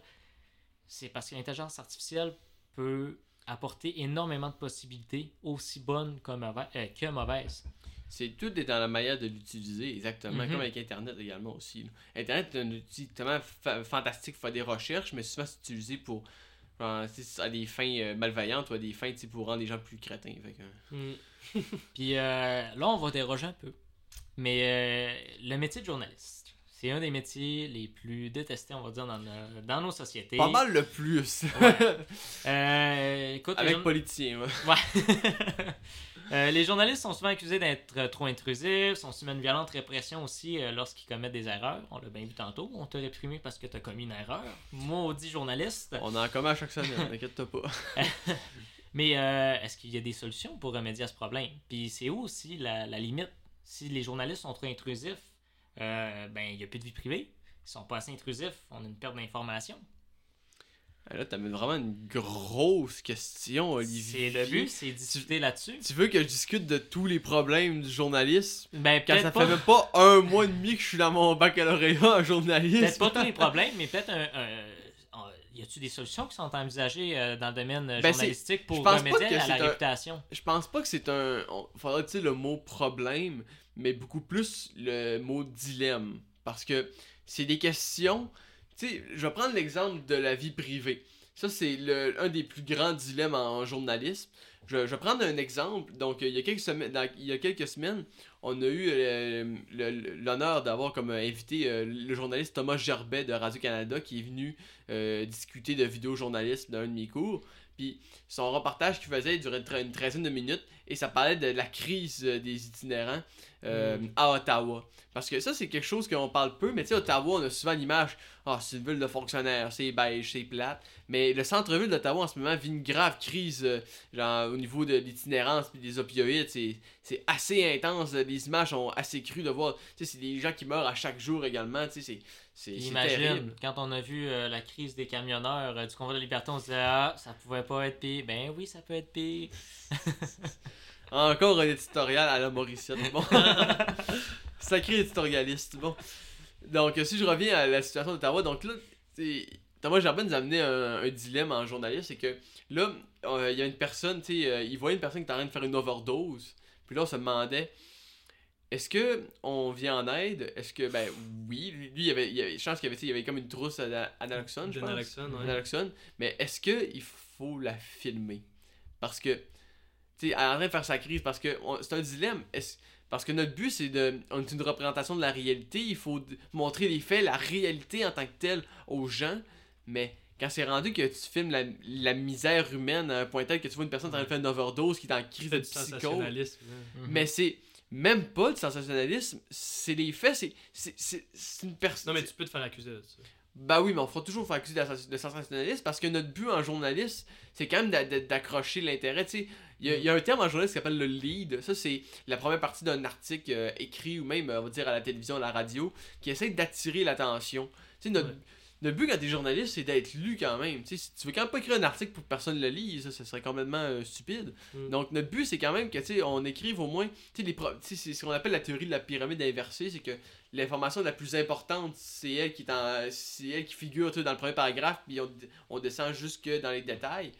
Donc, c'est ça. Donc, lui, si je reviens avec l'exemple de Thomas Jarbet, tu on voit une personne qui est à l'agonie, ou ben, tu même par exemple, tu pour un, un reporter de guerre, t'es en train de voir un soldat, on va dire, de- d'une armée quelconque qui est en train d'agoniser, puis qui est en train de crier, crier au meurtre parce qu'il a reçu une balle, puis il est sur le bord de mourir. Mais là, demande, elle est rendue où, là, tu sais, où la, la vie privée, la dignité? Mhm. c'est- un gros choix quand même, tu sais, parce qu'on veut montrer au public, c'est ça qui se passe, les- tu sais, c'est- c'est- on dit, par exemple, le conflit israélo-palestinien, il y a des gens qui, qui meurent dans, dans les rues avec les bombardements, il y a eu les- le, le- le massacre qu'il y a eu dans le festival de musique, Mm. là, il y a eu le- le- l'hôpital qui, a- qui, qui a- qui a explosé. Et le dilemme, je pense, qui est d'autant plus important parce que maintenant, c'est, comme on l'a dit tantôt, l'évolution technologique. Avant, on avait des photos. Les photos sont peut-être, ben, peuvent être très parlantes. Une image peut valoir mille mots. Ah oui, les paroles mais le fait ouais. qu'on puisse filmer maintenant, c'est d'autant plus d'informations. Et qu'aussi que tout le monde s'improvise journaliste aujourd'hui. Tout le monde peut filmer, euh, on va dire, les, les, les combats à Gaza et après ça, le, le diffuse sur, euh, sur, sur les plateformes numériques. Ben, il y avait eu aussi, me semble, un cas, euh, c'était il y a quelques années, euh, de la jeune fille blonde, justement, euh, dans les. euh, c'était en en Cisjordanie. En Cisjordanie? Hop, je sais pas, vas-y, je sais pas, peut-être Euh, en tout cas, je me souviens pas, euh, mais c'était juste un père euh, qui euh, avait vu sa petite fille euh, se lever contre l'armée américaine qui, justement, était comme en train de réprimander Mm. un village. En Irak, peut-être. Euh, ben, il me semble que c'était ça en Irak ou en Afghanistan. Bref, on vérifiera. ouais. Ouais, on va revérifier l'information. Euh, Rigueur des faits! Rigueur, rigueur. Mais, euh, ça pour dire que, justement, euh, le père avait filmé sa jeune fille, euh, puis c'était rendu vraiment, écoute, un phénomène sur réseaux viral. sociaux. Euh, tout le monde parlait de la jeune fille blonde, justement, qui était capable de se lever debout, puis qui représentait la, voix d'un peuple face à l'oppression américaine. Fait qu'effectivement, maintenant, n'importe qui peut sortir son téléphone, filmer la, situation et devenir une sorte de journaliste entre gros guillemets. Ben, c'est ce qu'on appelle aussi le journalisme citoyen. Donc, dans, beaucoup de pays comme celui-ci, il y a beaucoup de journalistes, ben, tu sais- des journalistes citoyens, des journalistes indépendants qui, qui ils sont pas affiliés à un média précisément, mais qui, on va dire, grâce à la magie d'Internet, grâce à- aux médias sociaux, sont capables de diffuser de l'information très rapidement, puis sont capables, comme ça, de s'improviser un peu journalistique, mais en même temps, la méthode, la rigueur n'est pas tout le temps là, il y a beaucoup de, c'est, on dire par exemple l'histoire que tu racontes de de- du père avec la fille qui veut choquer, oui, ok, si on présente un fait, mais il y a un but derrière, tu sais, de, c'est ces gens sont outrés par la situation, qui veulent revendiquer, Tandis que le journaliste, lui, sa job, c'est de montrer les faits. C'est pas de. Je montre, on va dire, par exemple, je suis en train de couvrir une manifestation parce que je suis d'accord. Non, je couvre la manifestation parce que c'est un événement qui se déroule dans l'actualité, puis que c'est d'importance pour l'intérêt public de savoir qu'il y a une manifestation, on va dire, au centre-ville. Mais par rapport à ça, justement, avec l'arrivée des réseaux sociaux, euh, c'est une question qui est peut-être un petit peu dure. Mais là, je vais vraiment te demander ton opinion. Puis peut-être tu pourras la baser sur des faits. Mais penses-tu que le journaliste de terrain a encore sa place? Ou est-ce que c'est encore pertinent d'avoir autant de journalistes de terrain avec euh, l'arrivée des images des réseaux sociaux où justement des peuples peuvent, peuvent filmer leur propre réalité? Avant de répondre, j'ai une question pour toi, pour vraiment qu'on qu'on- être sûr qu'on parle des mêmes termes. Quand tu parles de journaliste de terrain, de, à, quoi tu, à quoi tu réfères? Euh, je parle, euh, dans le fond, à des gens qu'on a, ben, comme pour la guerre en Ukraine, des journalistes C'est ce qu'on appelle des correspondants Ben, des correspondants, ouais. Parce qu'un journaliste de terrain, c'est comme. parce que je me disais, mais c'est comme la base du journaliste d'être sur le terrain. Comme genre, me semble que d'aller sur la rue poser des questions au monde, ça, c'est pas mal la base du journalisme. Mais, euh, des- ouais, de la correspondance. mais oui, c'est essentiel d'avoir des correspondants. Mais est-ce que c'est essentiel d'en avoir autant maintenant, étant donné que Ben- les gens peuvent nous transmettre des images Ou est-ce qu'on peut se fier à ces images Le terme autant, je suis pas d'accord parce qu'en ce moment, depuis des années à Radio-Canada, il y a des coupes massives dans les dans- dans- pour les correspondants à l'étranger. Dans les années 80, on a 80-80 à Radio-Canada, c'était vraiment l'âge d'or du journalisme international. Tu sais, parce que un de mes professeurs, il s'appelle Guy Parent, c'est- c'était le rédacteur de l'émission Une heure sur Terre avec Jean-François Lépine. Donc lui, il est à l'étranger. euh, c'est une émission d'actualité internationale qui était très populaire jusqu'à temps qu'elle se fasse couper en. Mais même René 2013. Lévesque a commencé. Ben, là, c'est sûr Ouais. qu'on n'était pas dans les années 80-90. Mais lui, c'était correspondant de guerre pour l'armée américaine. euh, Mais euh, c'est ça. c'est ça, lui aussi, c'était c'était du- de la correspondance qu'il faisait. D'ailleurs, euh, il a déjà rencontré Léo Major. Petite anecdote de même, durant Oui. la guerre de Corée. C'est vrai, en effet. Donc, si on revient un peu l- l'importance d'avoir des journalistes sur le terrain, tu sais, euh, les journalistes que tu on dit qu'ils sont à l'étranger, ben, on sait pas c'est quoi leur méthode journalistique, leur rigueur, c'est quel fait qu'ils ont utilisé? Parce que, tu nous, si on envoie un journaliste, on va dire, on envoie euh, Marie-Ève Bédard couvrir euh, un conflit au Moyen-Orient, mais nous, on sait que c'est une journaliste de Radio-Canada qui a fait ses preuves ici, qui utilise une méthode journalistique, qui a des faits, qui n'est pas tout seul aussi, qui a quand même des, euh, un caméraman qui est avec elle. Donc là, on va s'assurer d'avoir au moins un journaliste qui, est- qui, qui, vient d'ici, qui travaille pour la même société d'État, qui, qui utilise les, méthodes journalistiques qui sont assez rigoureuses. Parce que si on va dire qu'on on prend le, reportage de quelqu'un, on va dire un Joe Bin sur, le coin de la rue qui fait son reportage, mais tu sais, tu sais pas c'est quoi ses faits, c'est-tu vraiment, est-ce que c'est vraiment un journaliste qui est crédible? Ouais.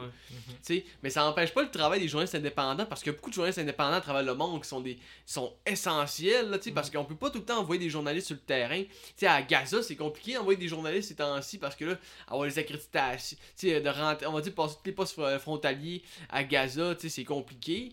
Donc oui, le travail des journalistes indépendants sont essentiels, mais il faut vraiment s'assurer que quand on est un média, euh, média de- d'importance nationale, de au moins, tu qu'on connaisse le- les journalistes indépendants, leur travail, puis savoir si c'est vraiment des médias rigoureux. Donc oui, c'est important d'avoir des correspondants à l'étranger. Puis là, en plus, par exemple, avec Radio-Canada, ils ont fermé l'année passée le, le bureau en Chine. Ouais. Donc ça, c'est vraiment une nouvelle qui est très grave. Puis ça, euh, Mais c'était une prise politique ou c'était vraiment une coupure budgétaire? C'était vraiment une coupure budgétaire parce que le- l'enjeu, c'était que Radio-Canada n'était plus capable d'avoir de visa pour le, journaliste Philippe Leblanc, euh, qui, qui, est basé, qui était basé euh, en Chine. Mais ça, il y a beaucoup de, de, de journalistes euh, au Canada, au Québec, d'affaires internationales, qui se sont un peu, qui ont, qui ont mis un désaccord face à cette, à cette, face à cette mesure. C'est Jean-François Lépine qui disait que il il aurait été préférable de laisser le bureau à Pékin ouvert, à mettre un employé que même s'il n'y a pas de visa, juste qu'il quelqu'un qui occupe le bâtiment. Mhm. Puis après ça, qu'on est qu'on négocie avec le gouvernement chinois pour avoir un visa, parce que là, ça va être encore beaucoup plus difficile d'ouvrir un bureau à Pékin. Hmm. Parce qu'on a, là, on a fait le bureau, fait que là, de le réouvrir, fait que là, de Ouais. trouver un local. Tu fermes ton accréditation, mais. C'est ça. Donc là, Philippe, en ce moment, pardon, Philippe Leblanc est basé à Taïwan. Puis lui, en plus, il n'y a même pas de, de, de, de caméraman, il est tout seul. Fait que lui, souvent, il fait ses reportages lui-même. Donc là, c'est encore beaucoup plus compliqué. Donc, euh, c'est ça. Donc, puis là, tu sais, dites-vous, dans les années 80-90, il y avait des correspondants en Amérique du Sud. Il y avait un bureau en Afrique. Il y en avait beaucoup Ouais. en Europe, en Asie. Il y en avait aux États-Unis, partout. C'était vraiment l'âge d'or du journalisme international à Radio-Canada. Puis aujourd'hui, on a quoi? On a deux correspondants. Euh, on, a, on a Frédéric Arnould, Azeb Wally Urgis euh, à, à Washington. Après ça, on a en Europe, on a de- voyons, Talmaran Teresco qui était l'ancienne en Russie parce qu'on a, on a fermé le bureau en Russie, mais bon, on peut connaître les, on connaît les circonstances avec le conflit en Ukraine. On a également Raphaël Bouillot-Claire en Europe pour Radio-Canada. Puis après ça, on a euh, Philippe Leblanc nazi. Euh, et là, on a réussi à ouvrir un bureau à Istanbul euh, pour Marie-Ève Bédard, qui elle, est vraiment une spécialiste du Moyen-Orient. Donc, c'est- très difficile la, couverture médiatique pour les, médias, surtout pour Radio-Canada en Europe. C'est vraiment, c'est, c'est- ça coûte cher envoyer des gens là-bas. C'est, c'est euh, Thomas Gerbet qui, parlait dans, dans notre conférence que, euh, je pense que c'était en 2015, il, a- il été offert, ben, Radio-Canada lui offrait Ah, euh, Thomas, est-ce qu'on aimerait ça peut-être faire, euh, tu sais, avoir un journaliste qui est en Inde, tu sais, avec tu sais, le boom démographique qu'il y a en Inde, tu sais, que- tu sais, la- la- parce que l'Inde, euh, tu sais, maintenant, ils ont- je pense qu'ils ont plus de gens qu'en Chine. Ouais, ils ont dépassé la Chine. C'est ça. Donc, est-ce que ça tenterait d'être journaliste là-bas, mais on n'a pas beaucoup de moyens, fait que voir que tu filmes avec un iPhone. Mais surtout aussi, le fait, c'est. Ben, ça que- va rejoindre les mais il a réussi à faire des reportages. Il nous a montré un reportage qu'il a Ouais. fait. C'était dans, une ville en Inde. C'était vraiment, c'est, vraiment spécial. J'ai plus le nom malheureusement de la ville. C'était une ville où que c'était un système matriarcal. C'était les femmes qui avaient prépondérance sur les hommes à la société. Ah. Donc, c'était les femmes qui travaillaient, beaucoup d'hommes étaient à la maison. C'était les femmes qui choisissaient avec quel mari qui sortait. C'était eux qui gagnaient beaucoup plus d'argent. C'est eux qui étaient dominés dans la classe politique. Puis là, ça met des questions comme moi, mais nous, comme hommes, on aimerait ça avoir prendre plus notre place. Fait que là, c'est un peu l'inverse du féminisme qu'on a ici. Est-ce Ça que là, c'est du masculinisme? C'est ça, c'est c'est un, peu- c'est un peu ça, gars. C'est quand même une bonne référence un peu extrême, mais oui, c'est ça. Donc lui, il a réussi à faire un reportage avec son iPhone en deux, avec un iPhone 5C, imaginez, là, Hmm. euh, en 2015. Ah, c'est vieux. Mais regarde, il a réussi à faire. Puis le pire, c'est qu'il a réussi à faire des bons plans, tu sais. Il a réussi à. tu sais, Il y avait un trépied, tu sais, avec Mhm. la source de lumière. Il a réussi à faire de quoi quand même qui avait de l'allure quand même pour un reportage. Donc, c'est fou. Il y a beaucoup de débrouillardise aussi avec ces gens-là. Ah, en journalisme, là, t'apprends à t'en revirer sur un. dissous, je pensais l'expression, en tout cas, bref. je me mélange mes expressions, désolé. Euh, que ce soit du sous, 25 sous, 5 sous, on s'en fout un peu, là, tant que c'est une pièce. C'est ça. Donc, t'apprends en journalisme euh, à donner très débrouillard, sais, à, à te fier sur toi-même, tu sais, à, d'un peu un réseau de contacts aussi, à faire beaucoup de réseautage, à parler avec du monde, tu sais, à entraîner tes sources. Puis apprendre, tu sais, à être. c'est- Quelque chose que j'ai appris en journaliste, apprendre à être insistant. Ouais. Mhm. Quitte à être fatigant, mais c'est c'est le même qu'on vit des fois. Des, fois- tu sais, ce qui C'est comme ça que t'as de l'information. Tu En, y a- il y a un- en journaliste, il y a du- beaucoup de jargon, puis il y a un terme qu'on appelle le hot seat, ça, c'est l'entrevue serrée. C'est quand tu fais une entrevue avec un politicien, puis c'est que c'est t'as la main sur la table, puis tu lui poses des questions, puis faut que tu insistes. Tu sais, c'est, c'est chiant pour les gens, c'est vraiment pas facile, mais des fois, c'est comme ça que l'information sort aussi. on est détesté, mais on est tellement essentiel, c'est ça l'affaire. Fait que, parce que sans nous, comment qu'on veut que les idées circulent dans la société? C'est ça. Comment tu veux savoir ce que, qu'est-ce qui va se passer? Là, on va dire au centre-ville de Montréal, la prochaine annonce, t'es pas présent. Fait que des fois, faut que tu mettes ton poing sur la table pour avoir Fait l'information. que des fois, faut être détestable, que le monde crie dessus puis Mm. nous haïsse, mais au moins les gens savent. Fait que c'est comme une vocation un peu. Tantôt, on parlait des, euh, des citoyens qui, euh, des citoyens journalistes, là. C'est quoi le terme que tu avais Le journalisme citoyen. Le journaliste citoyen, c'est ça. Puis, euh, je vais te parler là, euh, des, des, des, des médias al- alternatifs là, euh, qui sont devenus populaires, mais pas comme, mettons, Hugo Décrypte ou Tu veux parler plus de désinformation? mais plutôt de ouais. désinformation, comme Radio-Québec qu'on parlait tantôt, QAnon, etc. Puis, ça, ça amène beaucoup de désinformation, justement, ce journalisme citoyen. Puis, euh, puis ben, comment on peut faire, comment cette manière peut être dangereuse pour les médias, puis c'est... euh, puis pourquoi, en fait, cette montée en force, là, surtout depuis la pandémie? Ben, je pense que tu as dit un peu la réponse dans ta, dans ta question. C'est oui que la pandémie. Ben, même avant la pandémie, il y en avait beaucoup. Il y en avait de la Mm. désinformation. On peut par exemple parler de l'élection de- lors des élections américaines de 2016. Euh, il y avait il y a eu déjà des, des, des, des complots contre Hillary Clinton. Donc euh, là, on rentre un peu dans la sphère QAnon. Donc, euh, qui aurait comme. QAnon, je vais essayer d'expliquer ça pour des gens, c'est quand même complexe un peu. Donc, euh, QAnon, ça, ça partait d'un forum sur 4chan. 4chan, c'est un peu euh, Twitter, mais encore plus trash. Donc, Euh, c'est. Vraiment c'est des communautés de gens qui discutent sur le web puis à la base c'était vraiment tu sais c'était une pour des gens qui voulaient parler de manga puis d'anime en plus 4chan là, début des années 2000 finalement c'est devenu juste un on va dire un, un nid à conspiration d'extrême droite. second degré aussi poussé à l'extrême. là. A essayer- été pris pour des, vraies théories par certaines Ouais. personnes. Tu sais, là, on aussi, parle pas là. de balade Ouais. du second degré, mais là, c'est vraiment des gens qui du second degré, mais dans intense. Euh, que- second degré, puis des fois de mauvais goût aussi, je dirais. Là. Comme votre balado. enfin. Oh! Ouch! Mais non, Ben, c'est des. Premier degré, second degré. euh, Mais non, c'est des fans, je vous adore. Là. De toute façon, moi, je suis- je suis rémunéré. Non, non, c'est pas vrai, c'est pas vrai. Je disais là pas. Ben, hey, c'était. T'as signé un contrat C'est privé. ça une là. clause. euh, T'avais une clause dans ton contrat, là? c'est des farces. Donc, si on revient un peu à 4chan, donc, il y avait ce qu'on appelle un personnage anonyme qui s'appelait Q, qui lui lançait un peu des théories conspirationnistes sur le web.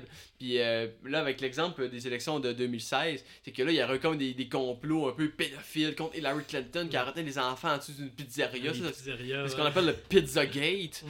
Donc, ça, c'était un peu dans, dans les débuts de, de QAnon. Puis là, QAnon a pris vraiment de l'importance avec la pandémie. Donc, QAnon dit qu'il y aurait comme ce qu'on appelle un état profond, un deep state, comme dit Donald Trump, pour, pour dire qu'il y aurait comme un état derrière avec, tu sais, qui contrôlerait le- le- le- les gouvernements, les, entre- toutes les entreprises privées seraient reliées avec cet état profond-là pour dominer la population, c'est couvert par des Mm. pédophiles. Donc, c'est vraiment une théorie qui est assez farfelue et non basée sur les faits. Et ça a vraiment pris de l'importance durant la pandémie. Donc, le Deep State serait derrière les vaccins et tout ça avec la Chine. Donc, vraiment, qu'ils- ils ont littéralement créé une mythologie avec Bill Gates, avec les vaccins. Donc, c'est vraiment. euh, Mais Bill Gates, qui- est dans toute leur théorie. Ouais. Il y a, tu- a- ouais. Puis c'est, c'est fou quand même, tu sais, t'as regardé cette histoire de Bill Gates qui était juste un employé d'Apple qui a volé un peu le système de. Steve Jobs. Des fois, on crée des histoires juste par cause de, la- que les gens ils ont des en notoriétés. Steve Jobs avait quand même volé un petit peu le travail aussi de ses, ses- ses collaborateurs dans son garage. Ouais, oui, ben avec Steve Wozniak. Ben ouais, Steve Wozniak, t'as travaillé pour Apple, là, mais là, là, on n'embarquera pas dans des débats. ouais. Là, on n'embarquera pas sur euh, Steve Wozniak. Là, je pense euh, qu'on va rallonger le balado dans encore 4 heures. Ben ouais, ça finira plus, là. On va rendre du quatrième degré. là.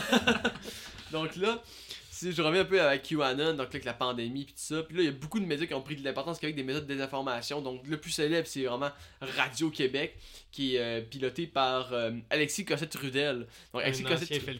Ben non, ses parents sont des anciens C'est Felkis. ça, C'est ouais. ça, c'est genre... C'est ça, donc c'est ses parents qui étaient des anciens Felkis se sont réfugiés. Genre, je je pense que c'était c'était à Cuba, en Algérie, qui se sont Je réfugiés. sais pas. Euh, en tout cas, bref, mais. Ouais. Parce que, après la, la- la crise d'octobre, ils sont réfugiés, puis ils sont revenus également, ils ont été emprisonnés, puis Alexis Cossette-Trudel, donc c'est le fils de ceux-là. Alexis Cossette-Trudel, il faut mentionner que c'est quelqu'un qui a un doctorat en théologie, là, en études Ah, religieuses. Donc, De quelle université, juste euh, Je pense que C'est- Je sais c'est- pas si tu sais, là. je pense que c'est de l'UCAM, ça me sort- euh, si je me souviens bien, là.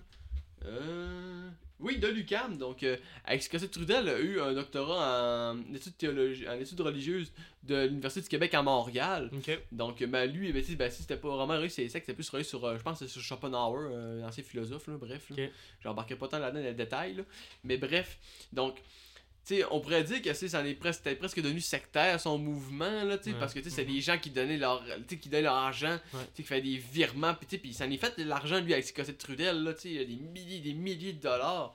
Et ça a vraiment pris de l'importance, puis tu il y a beaucoup de gens qui ont commencé à, tu être, à être désinformés au Québec grâce à Radio-Québec, puis durant la pandémie également aussi. là.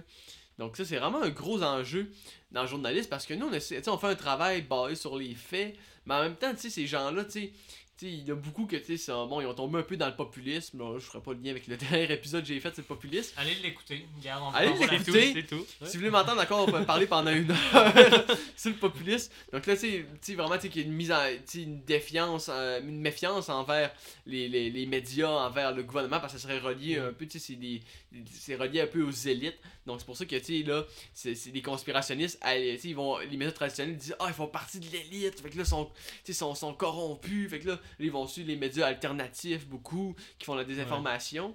Puis là, je pourrais parler un peu d'une contre-attaque faite par Radio-Canada qui s'appelle Les Décrypteurs. Ah oui. Donc oui, ça, oui. c'est une émission euh, animée par Alexis Delancer, ça. qui eux, ils vont vraiment, se- ça c'est avec Marie-Pierre Ellie, Jeff Yates et Nicolas de la Rossa, puis eux sont vraiment concentrés sur la désinformation, puis essayer de, débusquer ces, ces conspirationnistes-là, c'est des gens qui font de la- des fausses nouvelles.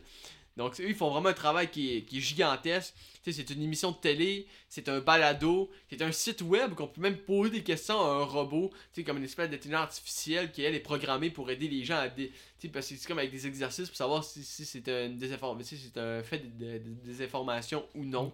Donc, vraiment, ça, c'était vraiment. euh, C'est une émission vraiment fort à Radio-Canada. Puis ça, même au niveau des codes d'écoute, ça, ça quand même pas mal. C'est vraiment une émission qui est très populaire.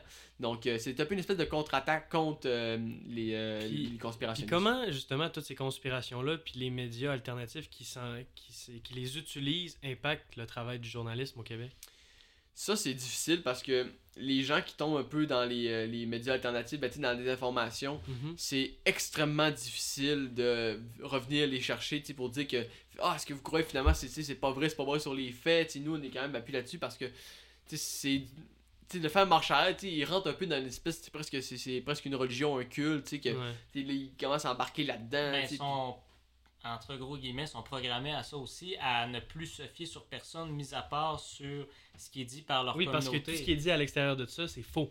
mais ils ils tombent dans des chambres d'écho ouais. comme on dit c'est que Mhm. Là, ils vont tomber là-dedans, puis ils vont rejoindre des gens qui pensent comme eux, qui vont sur les, on va dire sur Facebook, là, ils, ils commencent à discuter des commentaires avec des gens qui sont comme eux, puis là après ça, fait que là, c'est dur de sortir, mais là, ça, c'est même aussi le premier des algorithmes aussi sur les médias sociaux, Ouais, que ouais, ouais. tu te ramasses que, tu sais, on va dire sur ton compte Twitter, tu t'es abonné avec des gens qui pensent la même, la même affaire que toi, donc là, c'est- c'est très difficile. Donc ça, le- le- pour le travail journalistique, c'est faut continuer à vraiment être basé sur les faits, Ouais. à réfuter, mais là en même temps, tu là, ça fait même pas un mois et demi que je suis là-dedans, c'est- j'ai- pas toutes les réponses à tout pour ce, c'est pour les médias, pour les médias alternatifs puis tout ça, mais tu sais, euh, Mais juste une petite référence aussi que j'aimerais donner, euh, si des gens, mettons, veulent voir c'est quoi les dommages que ça peut faire justement des, on va dire des, des groupes sectaires comme ça ou l'espèce de programmation de masse.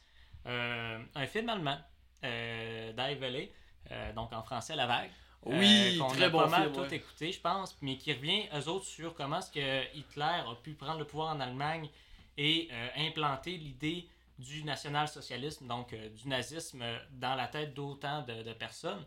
Puis je pense que ça peut revenir aussi sur euh, des mouvements sectaires. Comment est-ce qu'ils sont capables d'aller chercher du monde puis des programmer Mais mentalement. je pense que aussi, tu sais, dans la pandémie, il y avait beaucoup de gens qui étaient vulnérables aussi. Ouais, Mhm. Tu sais que, tu sais, on voyait des gens que, tu sais, là, il y avait plus beaucoup de social, tu sais, qui étaient renfermés chez eux, que, tu sais, commençaient à désespérer. Puis de voir ces mouvements-là, ils voient ça comme un peu une lueur d'espoir, de, ah, peut-être qu'il y a une raison pourquoi il y a derrière ça, puis ça tient les gens qui sont, tu sais, ça les maintient un peu en vie, tu sais, que c'est, ah, finalement, il y a un complot, puis tout, puis même Mhm. si c'est pas vrai, tu sais, là, ils commencent à se rebeller, puis tout ça.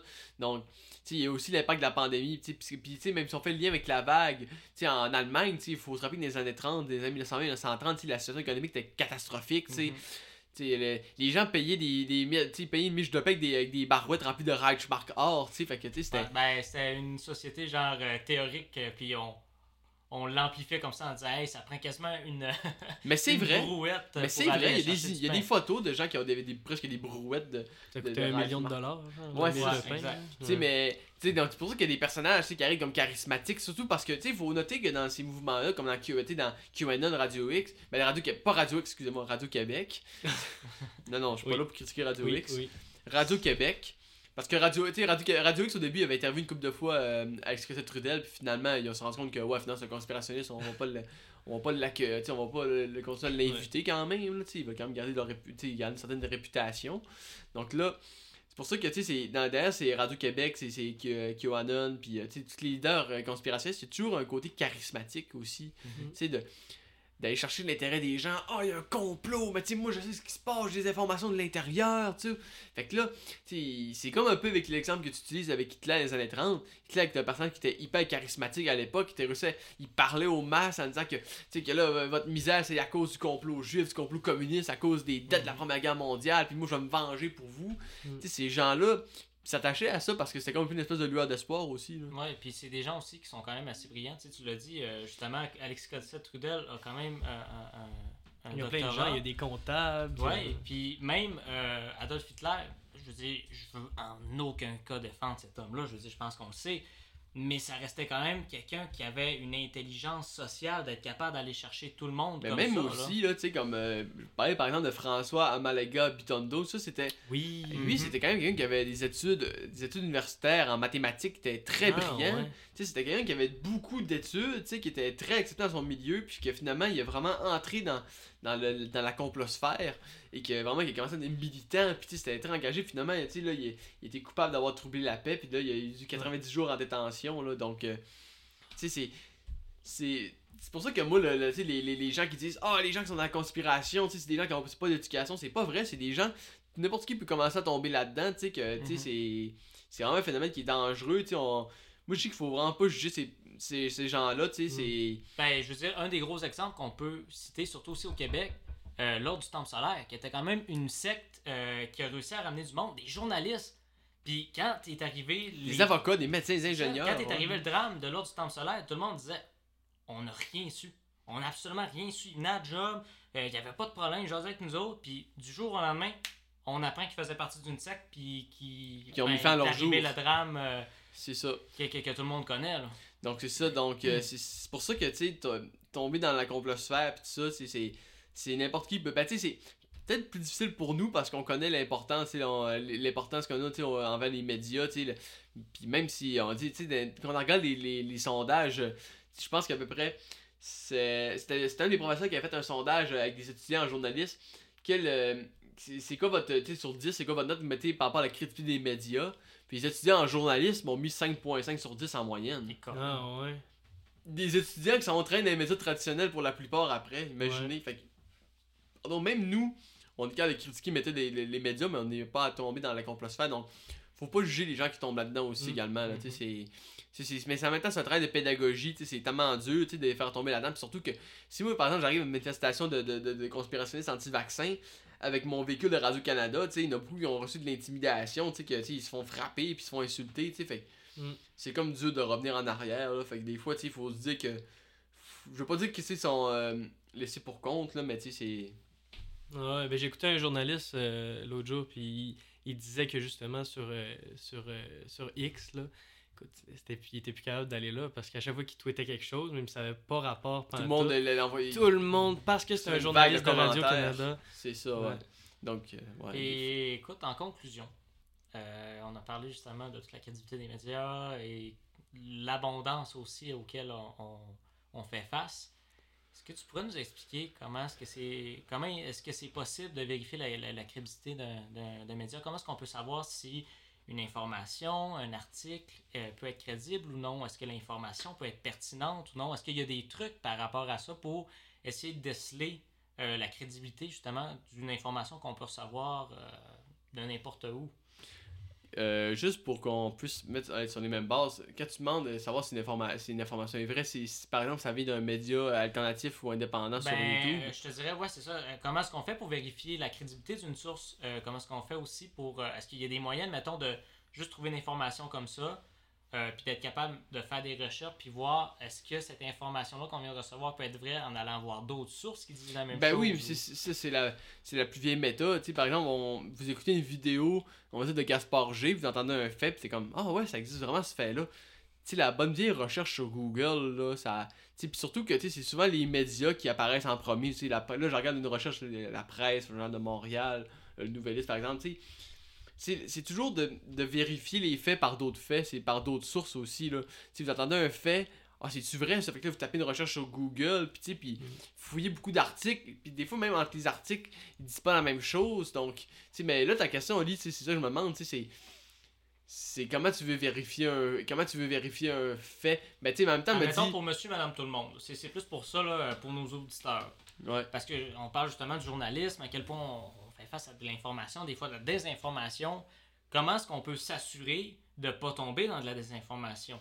Ben, probablement, euh, si, si tu suis les médias traditionnels, tu serais pas supposé tomber là-dedans non plus, là, c'est toujours de s'assurer que les sources d'information qu'on s'informe, là, ben, ça soit des médias, soit des médias traditionnels reconnus, ou que soit ces, ces médias alternatifs-là sur YouTube, ben, si, si, par exemple, tu on va dire, on, écoute une vidéo de Hugo de Crypt, mais sais, des fois, on est capable de voir, ah, ok, il y, a, un- il y a un lien pour un article. Bon, je vais aller lire c'est quoi l'article en question. Exercer notre jugement critique. notre jugement critique, Ouais. d'aller plus loin, de s'assurer. euh, cette vidéo-là, pourquoi il n'y a pas de source en commentaire pour expliquer ce- cette vidéo Ah, c'est un peu louche, tu sais. Fait que toujours s'assurer que, tu sais, on, on base des faits sur d'autres faits, hein.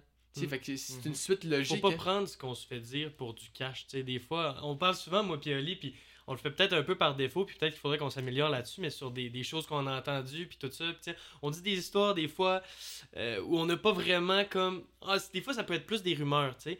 Fait qu'il- Ben, on, on, s'en on souvent fait, aussi, mais on l'a euh, fait plein de fois. au euh, téléphone, des fois, je me souviens, quand on s'appelle, des fois, euh, Ouais. hey, j'ai entendu parler de ça, ben, c'est- pas vrai, j'ai peut-être pas la source, mais puis là, on s'en parle. Non, ça. non, mais je parle juste, tu sais, admettons, quand tu parlais de la, de la petite fille blonde en Irak, tu sais, on le sait pas.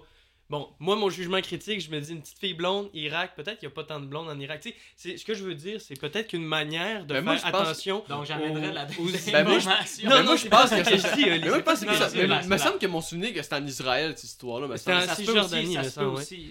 Comme je dis, là, je, suis- c'est- mêlé un peu. Ce que je voulais dire par rapport à ça, j'étais pas pour te reprocher rien, Oli, c'était juste que comme qu'il faut Ben, exercer notre jugement critique, c'est le fait de cette manière-là, on va être capable de voir si l'information est crédible ou non, tu sais. Fait que c'est c'est ça. Mais euh, effectivement, puis regarde, euh, t'as pas jugé, je veux dire, c'est vrai, faut être capable tout le temps de, de, de, de- de se remettre en question. Ouais. Puis je pense que la balado, souvent ça, on se le fait souvent. euh, Ouais. On essaye de. c'est ça, La, la, la critique sert à, à s'améliorer puis à devenir un petit peu plus crédible. C'est en Palestine, je pense. C'est en Ouais. Palestine. Est-ce que c'est bien ça? Oui, exactement. C'est en Palestine en 2017. C'est ça, ok, bon, c'était la Palestine d'abord. Ben, la Cisjordanie fait partie de la Palestine, donc c'est en Cisjordanie. Et ce n'était pas du tout contre les Américains, c'était contre euh, L'armée israélienne. l'armée israélienne. Euh, mais qui était euh, financée par Ben, euh, les États-Unis. Mais en tout cas, euh, je veux pas embarquer là-dedans. Puis garde, je me suis trompé, j'assume mon vraiment erreur. embarquer là-dedans? À un moment donné, il faut assumer ses erreurs. Non, mais garde, au moins on le vérifie puis on l'admet tant qu'on est honnête. Parce qu'un journaliste, des fois, on en fait des erreurs aussi, puis il faut l'admettre aussi que, ah, ben, le dernier article, ben, tu sais, on va aller le corriger, parce qu'on veut quand même pas que les gens désinformés. Boringo. aussi. Il a admis que finalement, il était pas allé dans tous ses reportages. Qui ça? Boringo. Boringo. Euh, François Boringo, euh, le, le journaliste qui s'était fait passer pour euh, Boringo. Bogingo euh, ouais, c'est peut-être moi qui, le dis pas comme il faut, par exemple. Désolé, ça manque à ma culture. Ok. Mais tu, tu, tu vois, c'est- c'est c'est- c'est qui là? Moi, journaliste canadien d'origine rwandaise spécialisé dans l'actualité internationale. C'est ça, ben, c'est ça. Dans le fond, euh, pour la petite histoire, c'est juste que ça, ça avait fait beaucoup de bruit, par exemple, dans les années plus de 2010, si je me souviens bien, là, dans, dans cette décennie-là. Mais c'est juste qu'il avait fait plein de reportages, euh, comme quoi il avait voyagé à travers le monde. Finalement, on s'était rendu compte que c'était pas vrai, qu'il avait. C'est ça.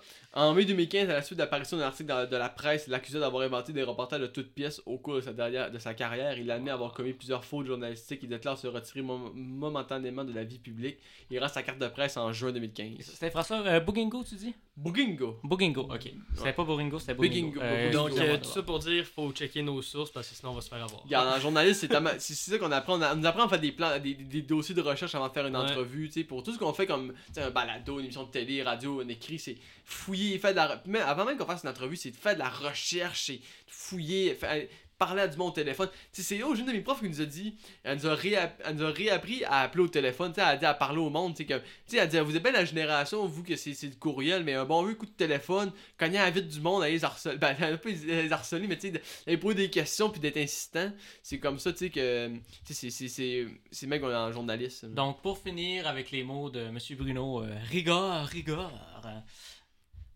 Rigueur. Rigueur! Rigueur, rigueur. Tabarouette. Euh, je pense Parce que- parce que t'es plus culturé Ah, que nous ça. autres. Tuerais! J'aime bien ce mot-là. C'est bien parfait. Donc, écoute, ben, un gros merci, Pierre-Alexandre, honnêtement, euh, pour euh, cette chronique-là. Sûrement qu'elle elle va, ben, elle va être en, deuxième en deux parties, ça, c'est c'est sûr. Euh, Je vois juste le temps euh, de la durée de la chronique. Mais euh, honnêtement, merci beaucoup euh, d'être venu nous parler de ça. C'est vraiment le fun. C'est aussi très intéressant. Comme on l'a dit, moi puis euh, Clovis, ben, justement, on a un balado d'information. Puis d'avoir de l'information sur le journalisme, sur le travail qu'on fait, c'est toujours euh, très, très, très intéressant. Euh, ben, je pense que tu as Ouais. beaucoup aimé ça aussi. Ouais, ouais, ouais, ben oui, ben oui.